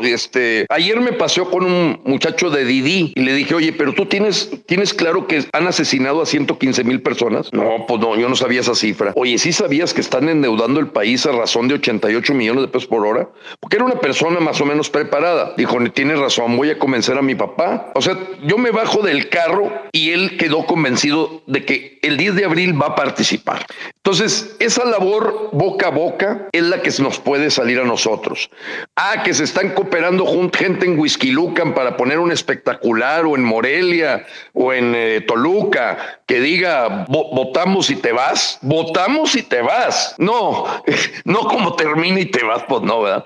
Entonces, Tomás, la verdad es que cada quien que conoce su región, la recomendación es organizar un pequeño grupo que comparta contigo la lucha, y no te preocupes por lo que ocurre en Monterrey. Acá nos preocupamos nosotros, la gente que está en Culiacán, pues se preocupa en la Culiacán, Felipe Becerra está en Mochis, creo, en fin. En cada rincón de México es que la onda expansiva crezca y quitarle las dudas a la gente. Yo ayer, por ejemplo, en Juárez, que eran como unas 75 personas, no, sacaron las preguntas así, de veras matonas. Oye, pero es que va a llegar algo peor. A ver, ¿por qué crees que va a llegar algo peor? Salió por la puerta de atrás el señor anterior. En fin, no voy ahorita a responder porque ya lo hice hace rato. 500 votos de diputados, 128 senadores, son 628, entre 2, 314. Que tenga 315 no los tiene ni Morena. Así es que de repente no se sorprendan de que la conciliación hasta parezca alguien que ni siquiera estábamos pensando que pudiera ser el presidente sustituto. ¿Por qué? Porque todo puede pasar. Se desquebraja Morena. La tribu de Marcelo Ebrard no va a continuar en Morena si se va López. Y la tribu de Monreal creo que tampoco. Entonces, hay muchos procesos que se van a dar. Yo pienso que el 11 de abril vamos a estar ya discutiendo y empezando a presionar a diputados y senadores para que pongan una persona que una a México, no que lo divida, no que lo polarice, etcétera. Entonces, Tomás, el cielo es el límite. Si tú consigues una entrevista en radio, porque lo único que no podemos hacer es pagar publicidad en radio y televisión. Todo lo demás está permitido. Si te tiras de la torre latinoamericana en paracaídas y que diga el paracaídas, ve a votar el 10 de abril y saquemos a López, está permitido. Entonces, ahí el asunto. Por eso, en el plan patriota, lo que buscamos es que se formen pequeños comités, hombro con hombro. Nosotros no tenemos jerarquías, somos ciudadanos, todos somos iguales, y decir, bueno, ¿qué hacemos aquí? Y ves, por ejemplo, te voy a dar un ejemplo, San Pedro Garza García. Lo que tú haces en la colonia Carrizalejo, que es, haz de cuenta, el equivalente así al jet set ahí de Huixquilucan, no tiene nada que ver con lo que haces en San Pedro 400. En San Pedro 400 perifoneas con una cumbia y la gente va por el volante. Pero acá en la colonia El Rosario, Carrizalejo, no, te meten hasta el bote si vas ahí con tu perifoneo. Entonces, nadie como la persona que está ahí es la que sabe cómo manejar ese segmento. Y hay una gama tremenda. Vuelvo a repetir, el que me quiera pedir al 81 11 15 11 34, la entrevista de hoy de Pedro Ferriz con Eduardo Novoa, extraordinaria. Y como una señora me decía, Gilberto, ya no digas malas palabras, le dije, no te preocupes, te pongo otros 5 que no dicen malas palabras, tenemos para todos. Hay que hacer la lucha y llegar a todos los segmentos. Gracias, Gilberto. Tomás, ¿alguna otra cosa antes de pasar el micrófono a alguien más? No, pues Nada más para asegurar que, pues, por mi parte veré la forma en la cual pudiera apoyar, incluso económicamente, en la medida de mis posibilidades, claro. Porque sí es fundamental para nuestra vida pública que, pues, este señor se retire o de menos golpear su legitimidad democrática, a pesar de que no consigamos que se retire. Es fundamental y es muy triste que la oposición, la oposición de buena fe, esté tan profundamente confundida. Es verdaderamente triste, pero me alegra mucho que muchas personas no lo estén y nada más les mando un fuerte saludo a todos. Muchas gracias. Muchísimas gracias, Tomás, y te lo agradecemos. Creo que nos seguimos mutuamente ahí en Twitter también, así como con varios de aquí, y aquí estamos a tus órdenes. Muchísimas gracias. Alfonso, sí, ¿me permiten un comentario? Adelante, Gloria, antes de pasarle el micrófono a Cosette, claro. Nada más para comentarles que hoy asesinaron a otro periodista más en Zacatecas. Entonces, como decía Alejandra, hay que utilizar el sentido común. O sea, ¿cómo podemos permitir que este señor siga? Es todo. Gracias. Gracias, Gloria. Terrible, terrible el país, sí, como siempre, desde que está este tipo. Sí, adelante, Tomás. Soy Emanuel. Quiere hacer unos comentarios, Karina. Adelante. Ay, gracias, Emanuel. Y está pidiendo también el micrófono el doctor Morales. Bueno, aquí al compañero Eddie, no sé si así se pronuncia tu nombre, ahí estás, Eddie. Tú hablas en tu Twitter de López el fracaso presidencial, así es que te invito por favor a que te sumes a la revocación de mandato, que no estés ahí todavía dudoso, por favor, porque pues lo escribes que es un fracaso, efectivamente es un fracaso presidencial. Y bueno, este tema ya lo estamos aquí tratando. En segundo, quiero invitar a todos a las acciones de lo que ya estaba hablando aquí don Gilberto Lozano, efectivamente, por ejemplo aquí en Nuevo León, y por eso los invito a que estemos día a día subiendo a todos los ciudadanos a esta lucha. Estamos volanteando, vamos a volantear mañana, vamos a estar de 2 de la tarde hasta las 5 de la tarde para sumar y sumar más ciudadanos. Estamos colocando panorámicos, ya vamos por el segundo panorámico, el primero está en una avenida grande de aquí de Nuevo León, en Monterrey, más bien para así decirles, avenida Eugenio Garzazada. Vamos por otro que es en la zona que comenta Gilberto, que es allá en San Pedro, que también es un punto súper importante. Si hay el tema ahí con los proveedores, hay uno que sí nos permitió ponerle bota para que se vaya y pusimos la imagen de López Obrador, que a mí me encantó, y en lo que vamos a colocar primeramente Dios el lunes, estamos invitando también a la votación y estamos colocando lo que viene siendo la boleta y bueno, invitando a la ciudadanía. Están, pero de lujo los espectaculares, su nombre lo dice, y esperemos que se siga sumando más gente a apoyarnos económicamente para seguir instalándolos. Y otra es invitarlos a que se sumen como observadores. Yo ya me fui a registrar, ya me van a invitar a lo que viene siendo el curso. Es muy importante también ser observadores. Podemos levantar la mano y decirle, ¿sabes qué? Yo quiero estar aquí en Nuevo León, puedo recorrer todo Nuevo León, donde yo quiera ir a vigilar, donde yo quiera estar observando. Y sí los invito, por favor, a que tomen ese papel. Y es una responsabilidad de nosotros, y sobre todo porque Frente Nacional, pues somos los que hemos estado invitando a esto. Los ciudadanos somos los que ganamos que se lleve a cabo esta votación para la revocación de mandato.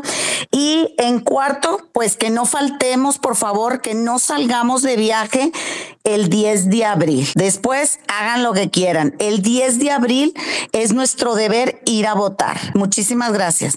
Buenas tardes, buenas noches.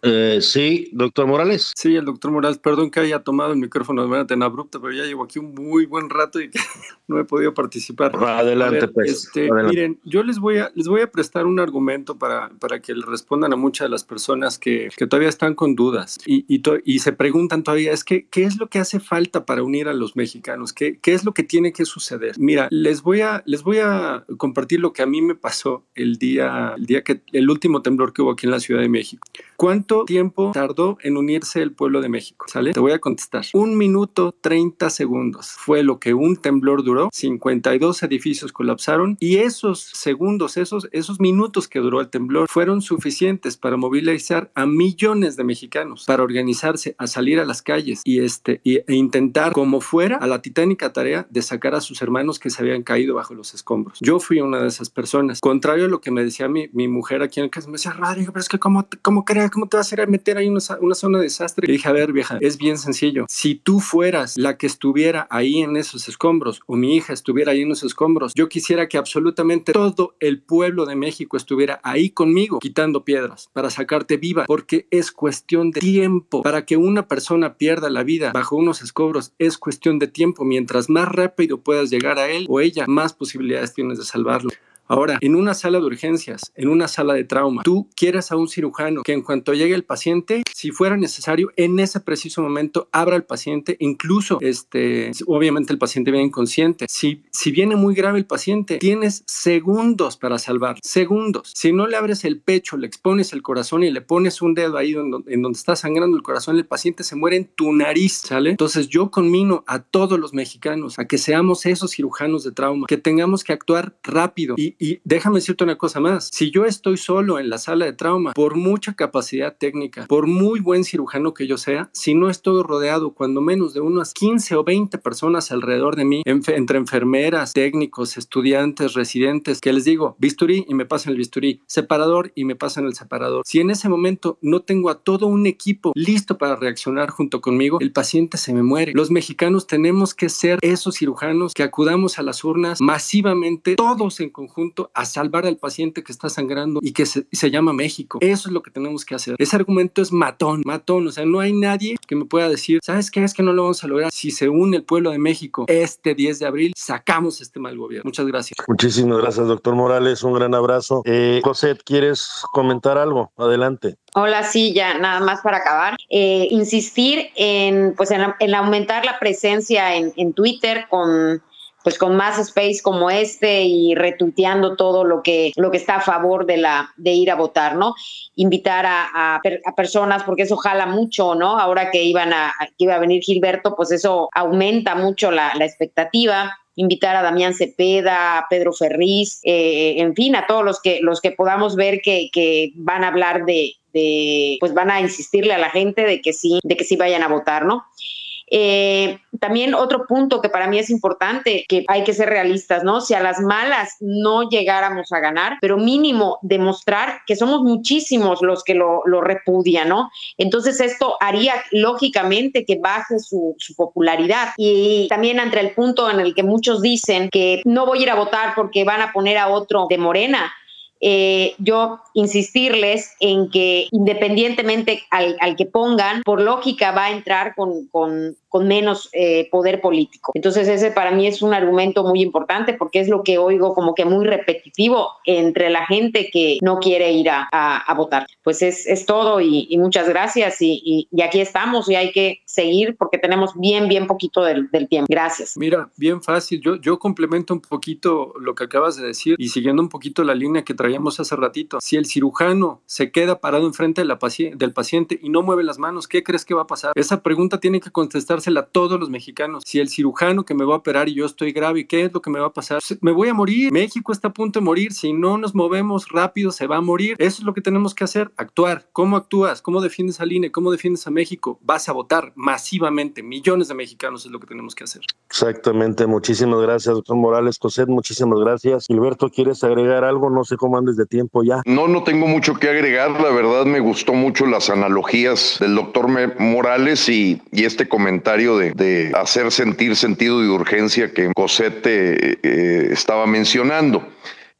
Yo la inacción creo que es la peor opción y yo pienso que también preguntas claves para cualquier mexicano es decirle, bueno, en el futuro tú qué le vas a platicar que hiciste a tus hijos y a tus nietos, o sea, ¿qué hiciste ese 10 de abril? Porque ese 10 de abril va a quedar en la historia, porque los mexicanos tuvieron las posibilidades de quitar a López o lo quitaron. Va a ser clave esa respuesta, porque va a ser el testamento que vamos a dejar a nuestros sucesores a nuestras siguientes generaciones, porque estas cosas no son de un sexenio, son de varios sexenios y ahorita tenemos esa gran oportunidad. Así es.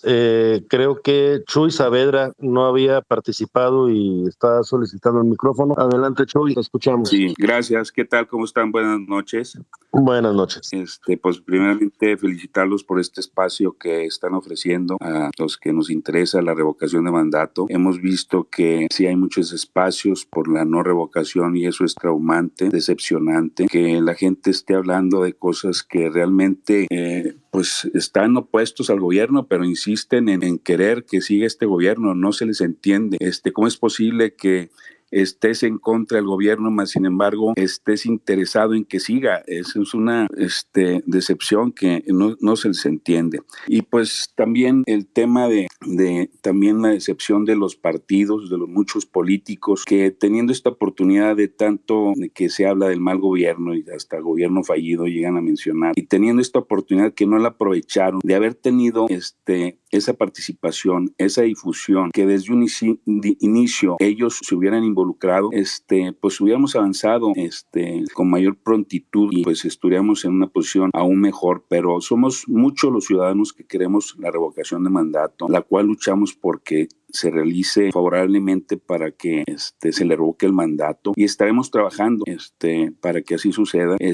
Sería bueno que se sigan abriendo más espacios y que la gente verdaderamente esté más informada, porque sí me he topado con inclusive decepcionante amigos míos que pues no estaban interesados en participar, pero ahora sí que a base de la insistencia y de la persistencia que tiene uno, y pues siempre opinando y con razón y justificación y con argumentos y con de alguna forma también saber a qué grado está toda la información o la desinformación que estas personas tienen y necesitan tener, que me dio gusto inclusive tener una noticia de una persona que y de otras tantas que sí han logrado llevar a cabo ya un poco o más bien la comprensión para así irnos a la revocación de mandato. Igual los periodistas muy decepcionante que estén difundiendo y apoyando. Les agradecíamos mucho que mejor, si no apoyan la revocación de mandato, que se callen, ¿sí? A todas esas personas, a todos esos tuiteros que a diestra y siniestra se la pasan haciendo space y se la pasan opinando y se la pasan diciendo. Y pues no sé, yo creo que traen ahí un manejo de o arreglo o algún tema muy, pues con toda la intención, porque se les ve mucho trabajo de parte de ellos, hasta ofrecen sus cuentas por que negando que nunca van a participar, como si alguien les hubiera ofrecido algo más para que así lo hagan. Y pues realmente es ir a las acciones, como bien dicen las personas que están participando, y pues reconocer a Frena definitivamente, a Gilberto Lozano, a Karina, a varios participantes que ellos se han dado la tarea, que yo creo que sin ellos estaríamos pues ahora sí, como luego dicen, en la lona, ¿verdad? Con el tema de la revocación, pero se han hecho un gran esfuerzo, pero titánico, titánico día a día. Yo los veo que están incansables por esta lucha, llevarlo a cabo, y es sorprendente de cómo es este trabajo de ciudadanos que es de reconocerlos y admirarlos, porque están en todos lados y me da mucho gusto de alguna forma ser parte de y pues seguir adelante y sumar a la gente. A ver, ¿qué podemos hacer? Sé que hay mucho trabajo de parte de Frena, lo cual es importante las acciones. No nomás, como lo dicen, estar en las redes, sino la acción de a pie, la acción de la voz, de estarlo promoviendo, de estar insistiendo. Y pues también hay gente que no sabe ni de qué estamos hablando cuando se les toca el tema de la revocación de mandato. O sea, eso es también como falta de información, y pues luchar por que quiten esos carteles pagados por espectaculares, pagados por Morena, y porque se lleve a cabo la continuación de López, que eso es nada aceptable. El INE no sé por qué no está haciendo ese trabajo, desde cuándo haberlo bajado de hace tiempo, que no sé por qué también el INE se atrasa tanto en acciones que igual y pues tiene un trabajo exagerado, pero sí el hecho de que, o será que algunos estados pues se hacen los sonsos, los oxisos de verdaderamente pasar por alto cosas que uno aprecia, que oye, pues tantos espectaculares, pues de dónde, y aparte con los colores de Morena, o sea, no se les entiende, pero vamos a seguir adelante con todo esto y pues felicitarlos por los espacios y que los siga viendo y la oportunidad de poder participar. Estamos aquí dando pues de alguna forma la participación para sumarnos más. Gracias y aquí seguimos. Muchísimas gracias, Chuy, por tu intervención. ¿Te gustaría comentar algo, Gilberto, antes de cederle el micrófono a la licenciada Rocío? No, adelante. Yo creo que estuvo muy claro ahí el comentario de Chuy. Vamos adelante con el comentario de Rocío. Hola, buenas noches. Adelante. ¿Qué tal? Buenas noches. Buenas noches. Adelante, perdón. Claro, Liliana Martínez. Bueno, yo quiero decirles que yo recientemente tengo menos de un mes enterándome de todo lo que es este movimiento, y creo que lo más importante que podemos hacer cada uno de nosotros es, lejos de ya quejarnos de lo que están haciendo los periodistas, lo que está haciendo Galde, lo que no está haciendo el INE, creo que cada uno de nosotros tenemos que empoderarnos y conocer las leyes, la Constitución, el 35, el que sí es revocable, sí es no es que no sea retroactiva la ley, y creo que con esos argumentos sobre la ley podemos pues sí en medios que es Twitter poder argumentarle a todos esos que están en contra del gobierno y que no quieren ir a votar, y lejos de ser estar atacando, pues hacerlos comprender. Yo creo que sí se van mucho por lo que dice Galde, que fue presidenta del INE, creo que es una voz muy fuerte. Sin embargo, si cada uno como ciudadanos tenemos esa fuerza de poder argumentar esto, que la revocación del mandato es constitucional y es nuestro derecho ir a votar, y sobre todo invitar a votar independientemente de a favor o en contra de que se quede este presidente, pues hacer que la gente esté consciente que es importante ir a votar por el hecho de que vivimos en una democracia. Yo creo que eso puede abrir muchos foros, muchas voces y pues no parar. Tenemos ya poco tiempo, pero creo que podemos hacer mucho si cada uno de nosotros accionamos en nuestro entorno y hacer llegar esta voz, ¿no? Entonces ya no pararnos en lo que dicen los demás, sino decir por qué sí va la revocación. Esa sería mi aportación. Buenas noches. Gracias. Muchísimas gracias, Rocío. Gilberto, ¿quieres agregar algo más? No, está muy claro el planteamiento que hace Liliana. Creo que ahorita nuestro enfoque es la gente que normalmente va a votar, debe de ir a votar esta vez. Tratar de convencer a alguien que fue abstemio muchísimos años, no digo que no sea importante, pero ahorita nuestro enfoque es esos 25.5 millones que fueron en junio 6 deben de salir a votar esta vez, porque todos ellos votaron en contra de Morena. Es todo. Perfecto, muchísimas gracias. No sé si alguien más quiera agregar algo. Yo mero. Doctor Morales, otra vez.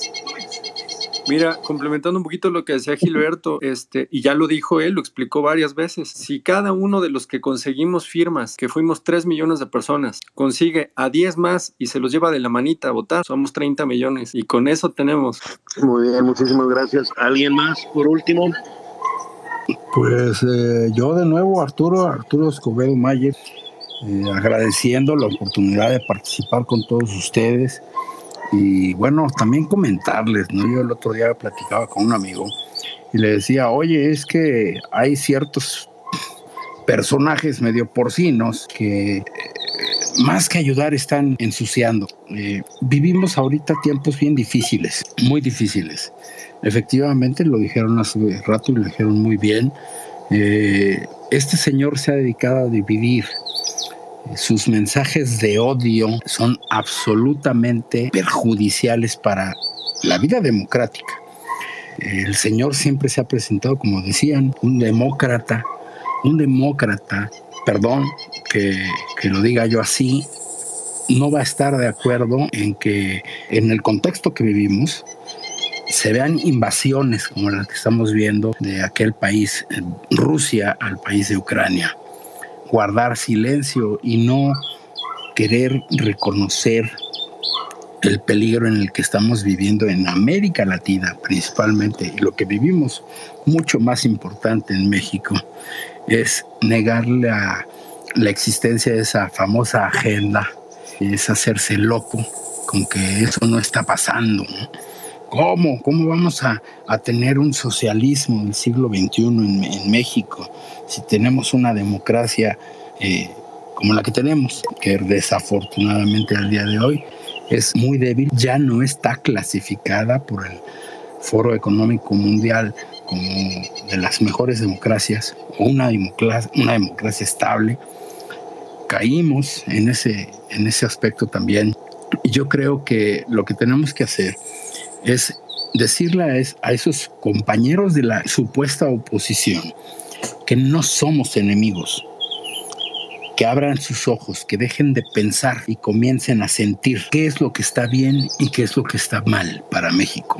Eso es lo que le tenemos que decir a ellos. Siente, deja de pensar y comienza a sentir. ¿Está bien que se quede el señor que ha llevado al país al momento en el que estamos?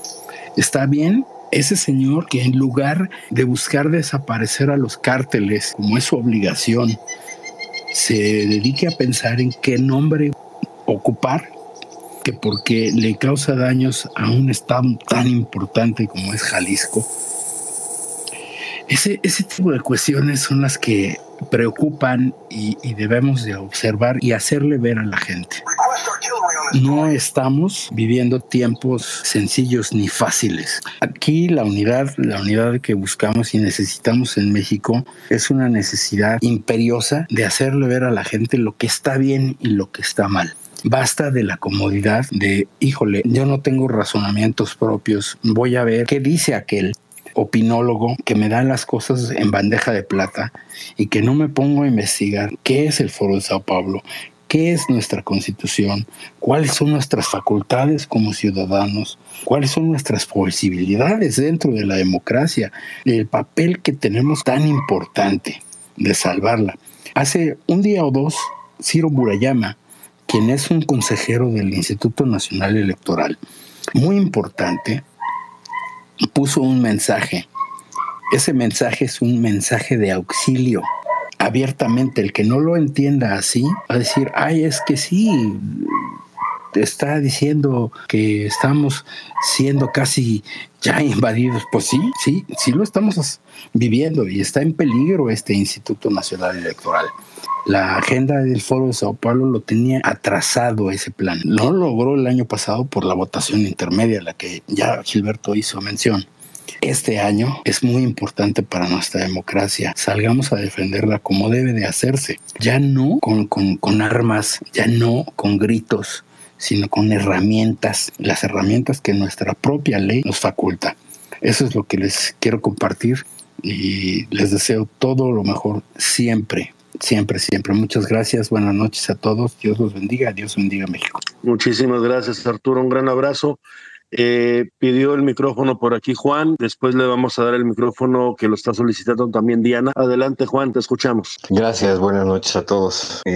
Bueno, yo lo que quería proponer, basándome en mi percepción en redes sociales, sobre todo en Twitter más que en Facebook, es que toda esta batería de opinólogos y sus seguidores, para mí esas personas ya son causas perdidas. Yo ya no ni discuto, ni argumento, ni nada, porque la respuesta inmediata es yo no voy a caer en esa farsa y no lo saca uno de ahí. Entonces me parece que enfocar las baterías ahí en las redes, ahorita en la recta final, de aquí al 10 de abril, sería una equivocación, porque esas personas no hay manera de convencerlas ya, y me parece que estamos descuidando a los de a pie o a los que no necesariamente se mueven en redes. Y aquí la propuesta es, aprovechando que faltan tal vez 2 o 3 domingos de aquí al 10 de abril, valdrá la pena, creo que ya no está Gilberto, pero todavía veo a Karina por aquí, valdrá la pena a lo mejor que en el Consejo de Frena se viera la posibilidad de convocar a un par de domingos, de concentrarnos en cada ciudad, en algún punto de alta circulación de personas de a pie, hacer presencia y a platicar con las personas en la calle, hacer un poquito el proselitismo a la antigua en la calle, y si fuera posible con volantes, para estar entregando volantes, abordando personas, ya no estar discutiendo con los mismos de siempre de Twitter, que contestan exactamente lo mismo sin ningún fundamento ni ninguna razón. Para mí esos ya son causa perdida. Esa es la propuesta. Si la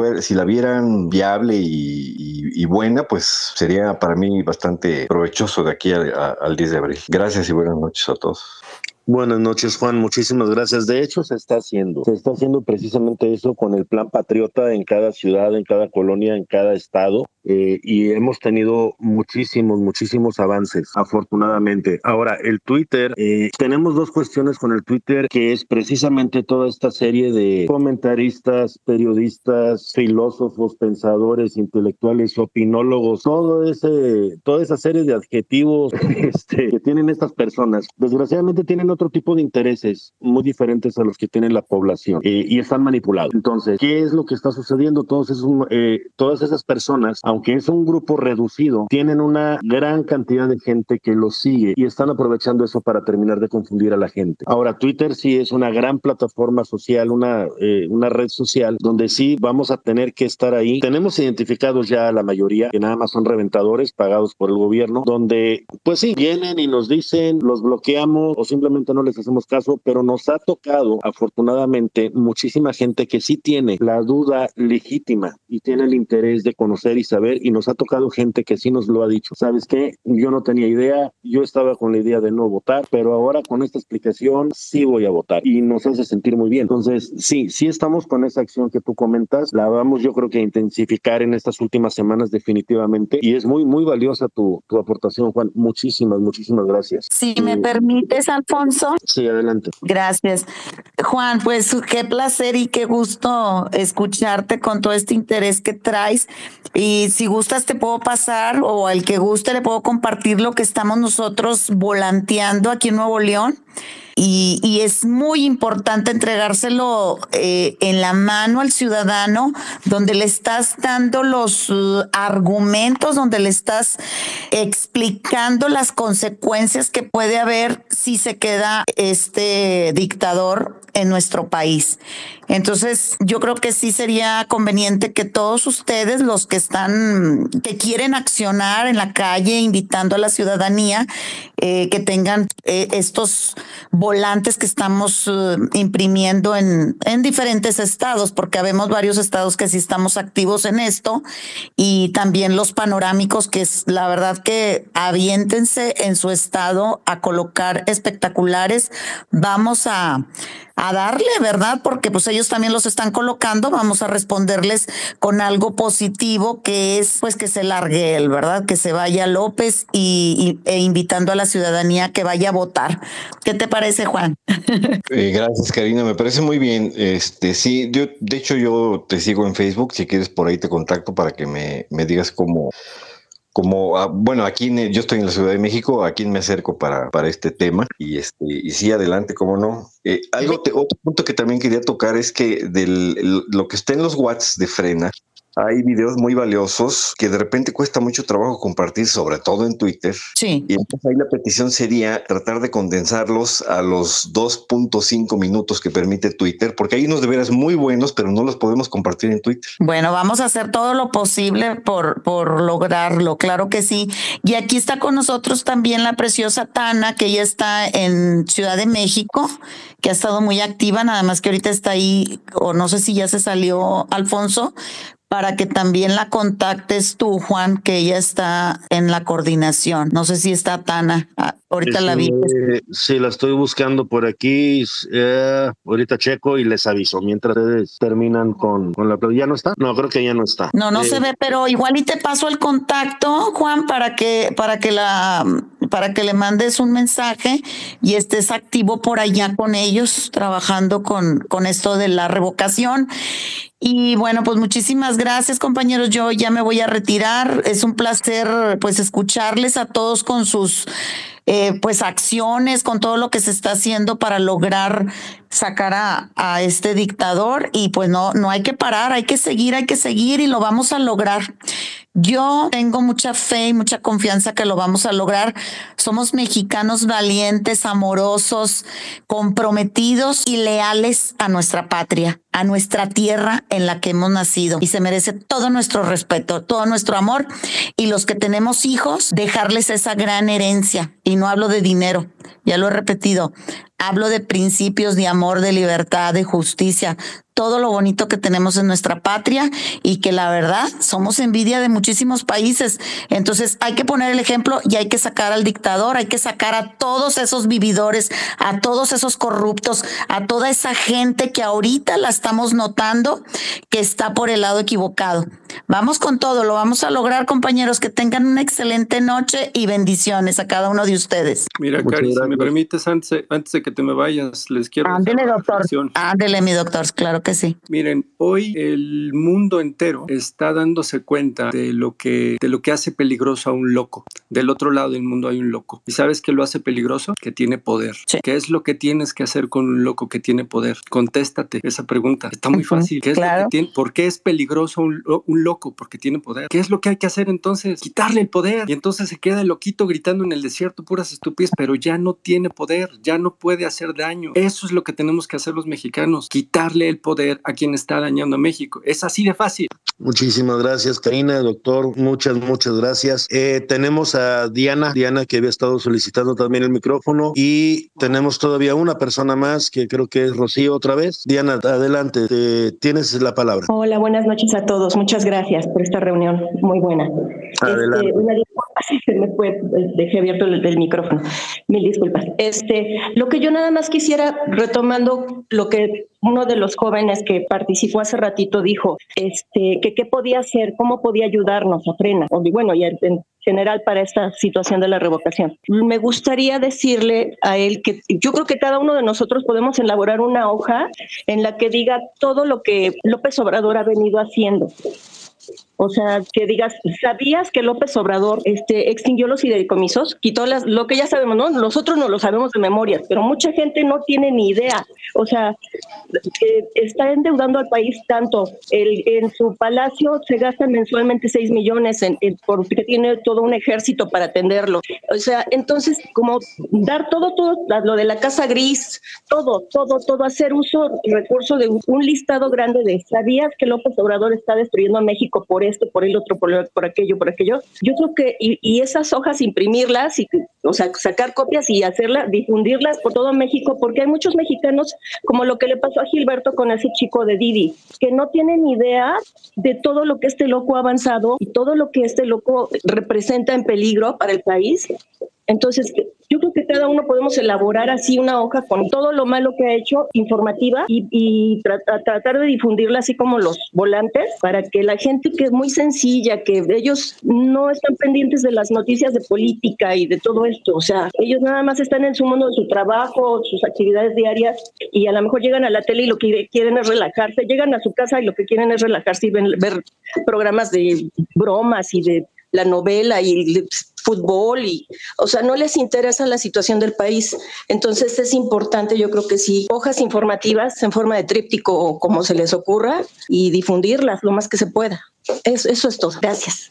Gracias, Diana. Yo creo que vamos a necesitar un pergamino para todo lo malo que es. Pero bueno. Sí, es que son muchas, pero por lo menos las más fuertes. Una hoja, solo que sea una sola hoja, resumirlo en una sola hoja. No, es que todas son muy fuertes, pero bueno. Yo sí quería, antes de pasarle el micrófono a Rocío, ya creo que por último no hay nadie más que lo esté solicitando. Y antes de que se me pase, pues hacerles el comentario de que yo creo que necesitamos aprender todos a empezar a investigar y a analizar, porque desde niños en la escuela nos enseñaron a que lo que dice el maestro lo aprendes, lo tomas y eso es la verdad. Y eso es lo que están haciendo todos los comunicólogos, todos los periodistas, todos los filósofos y pensadores. Como la gente en general piensa que ellos son muy estudiados, muy cultos, lo que dicen es la verdad, y tenemos este problema de la gente que no está entendiendo el problema y de la revocación, que digo, no es un problema, es una gran ventaja que tenemos, el problema que tiene el país, ¿no? Entonces aprendamos a analizar y no nada más a escuchar. Adelante, Rocío. Los que tengan abierto el micrófono les pido que lo pongan en mute, por favor, porque se vicia. Adelante, Rocío. Hola, buenas noches. Una última intervención. Les quiero comentar a Juan y a Diana que estoy trabajando junto con Tana precisamente en todo esto de volantes, de lonas, y si quieren les dejo mi teléfono para que ya se puedan contactar, porque ya se está haciendo. Entonces, para que no nos perdamos en lo que hay que hacer, sino ya se está haciendo y lo que se necesita necesitan son manos. Entonces ya se organizó, ya se tienen volantes, ya se tiene la manera de la logística. Entonces les regalo mi WhatsApp, si me gustan contactar. Es el 55 60 40 55 43, y pues yo con mucho gusto los agrego a los grupos en los que correspondan. Estoy con Frena, en Frena Tlanepantla y en Frena Benito Juárez. Entonces, pues ya es accionar, ¿no? Ya no tenemos mucho tiempo, entonces hay que hacerlo. Entonces ya tienen el dato, es con Tana, estoy alineada en el tema de que, bueno, se haga mediante Frena, porque finalmente para mí ha sido la única organización social organizada, no he encontrado otra, entonces creo que vale la pena que unamos nuestros esfuerzos para poder trabajar en estos 37 días, 36 que nos quedan. Gracias. Perfecto, muchísimas gracias. ¿Alguien más que quiera ya agregar algo? Alfonso, a mí me gustaría escuchar un muchito a Yamel, para que nos diga también de su canal, porque es bien importante lo que ella comparte para que lo sigamos compartiendo. Ah, claro que sí. Adelante, Yamel, tienes el micrófono abierto. Hola, buenas noches a todos. Yo soy Yamel, tenemos 2 años trabajando todos los días con Frena, orgullosamente. Vivimos en Dallas y mucha gente se podrá preguntar por qué estamos luchando si estamos de este lado. La respuesta es muy sencilla. Es por amor a México, por supuesto, es por amor a nuestras familias, pero también porque en México es un país maravilloso, que no hay un solo día en el que yo no me despierte añorando regresar. Y yo quiero que mi hijo, yo quiero que mi esposo y por supuesto yo tengamos la oportunidad de regresar a un México como lo dejamos, sí con problemas, sí con corrupción, pero no con esta destrucción. O sea, jamás esperamos esto. Entonces, por eso estamos luchando. Y por eso, hombro con hombro, todos los paisanos, los embajadores, Frena aquí en Estados Unidos, estamos luchando por y para ustedes.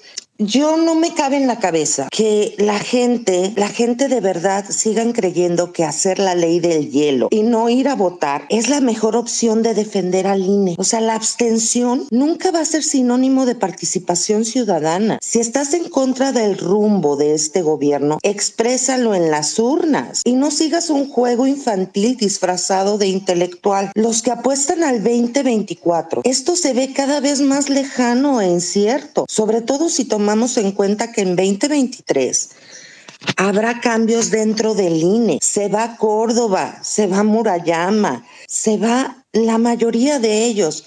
Y perdón, pero los Avengers no van a venir a salvarnos, ¿eh? La estrategia de ignorar el evento de revocación de mandato, que es igual a un despido, es tanto como sacarle la lengua a alguien que te cae mal. O sea, y no generar ningún tipo de reconciliación, no generar ningún tipo de arreglo alguno. Necesitamos sacar el problema de raíz, y el problema se llama López Obrador. Hay que convencer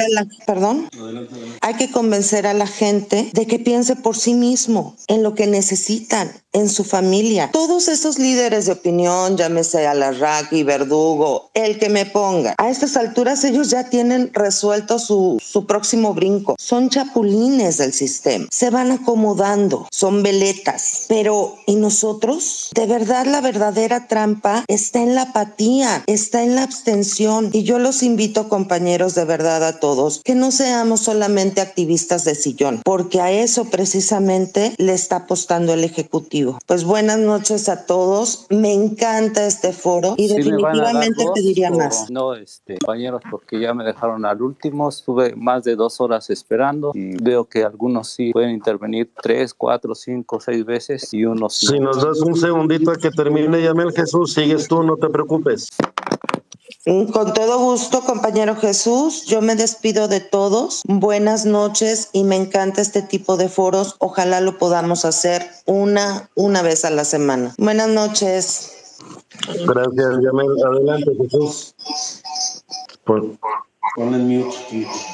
Pues sí, mira, me tuve que intervenir porque hablan y pues no dan voz 3 o 4. Bueno, una disculpa, no te había visto hasta este momento, te pido una disculpa. Adelante, te escuchamos. Ok, mira, mi intervención es sobre un audio que anda circulando de un tal José de Jesús Castellanos López.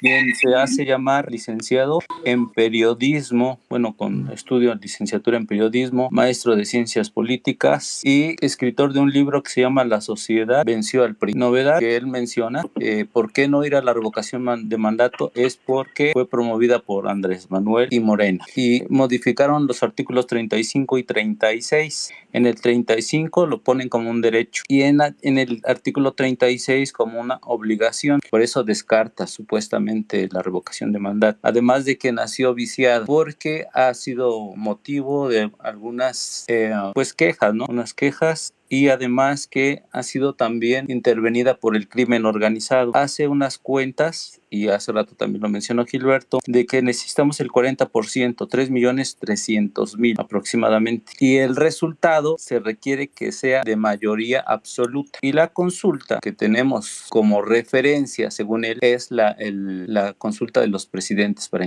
encarcelarlos. Y que dice que nada más tuvo un 7% de participación. Y por eso se augura esto que sea un fracaso. Luego hace otras cuentas donde dice que se instalarán 57.677 casillas y si cada casilla cuenta con 1.500 boletas y únicamente se van a abrir de las 8 de la mañana a 6 de la tarde, significan 10 horas, que si se ocupa un minuto por cada votante únicamente alcanzará, si es uno tras de otro y uno tras de otro, en estas 57.677 casillas se tendrán 34.606.200 y necesitamos para lograr ese 40% 37.300.000, una diferencia de 2.693.800 que no tendrán tiempo de votar, ¿sí? Y bueno, eso les quería comentar porque también tenemos certezas, las certezas que nadie les está diciendo a este tipo de comentarios que supuestamente son de expertise, es que si la revocación de mandato es vinculatoria, López se va al otro día, eso lo sabemos nosotros, pero se está engañando a la gente con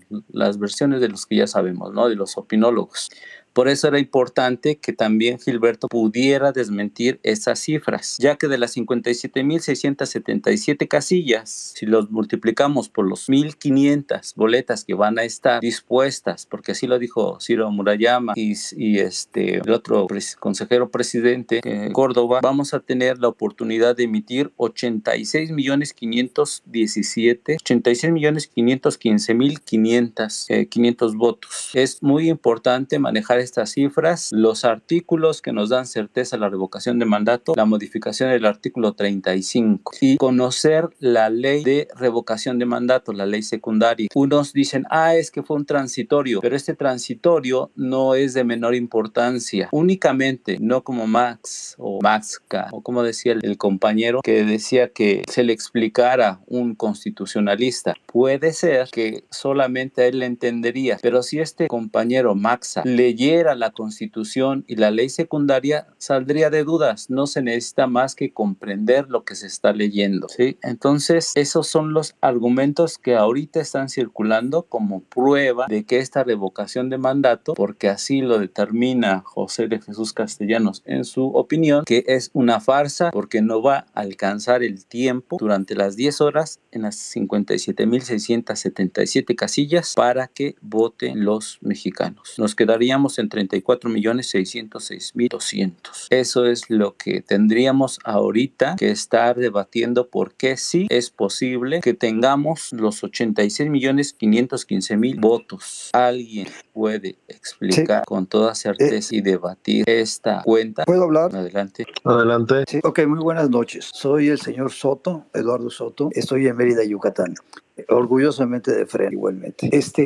Lo que dijo el señor Juan hace rato, vamos a empezar por ideas, porque ahorita acabo de escuchar que acaba de terminar de hablar también, y le quiero también dar una opinión. Escucho ruido de fondo. ¿Me escuchan bien? Sí, voy a pedirle a los que tengan abierto el micrófono que por favor lo cierren, se dice el sonido. Sí. Gracias. Gracias. Juan opinó hace rato de que había que tener más contacto con la gente de a pie.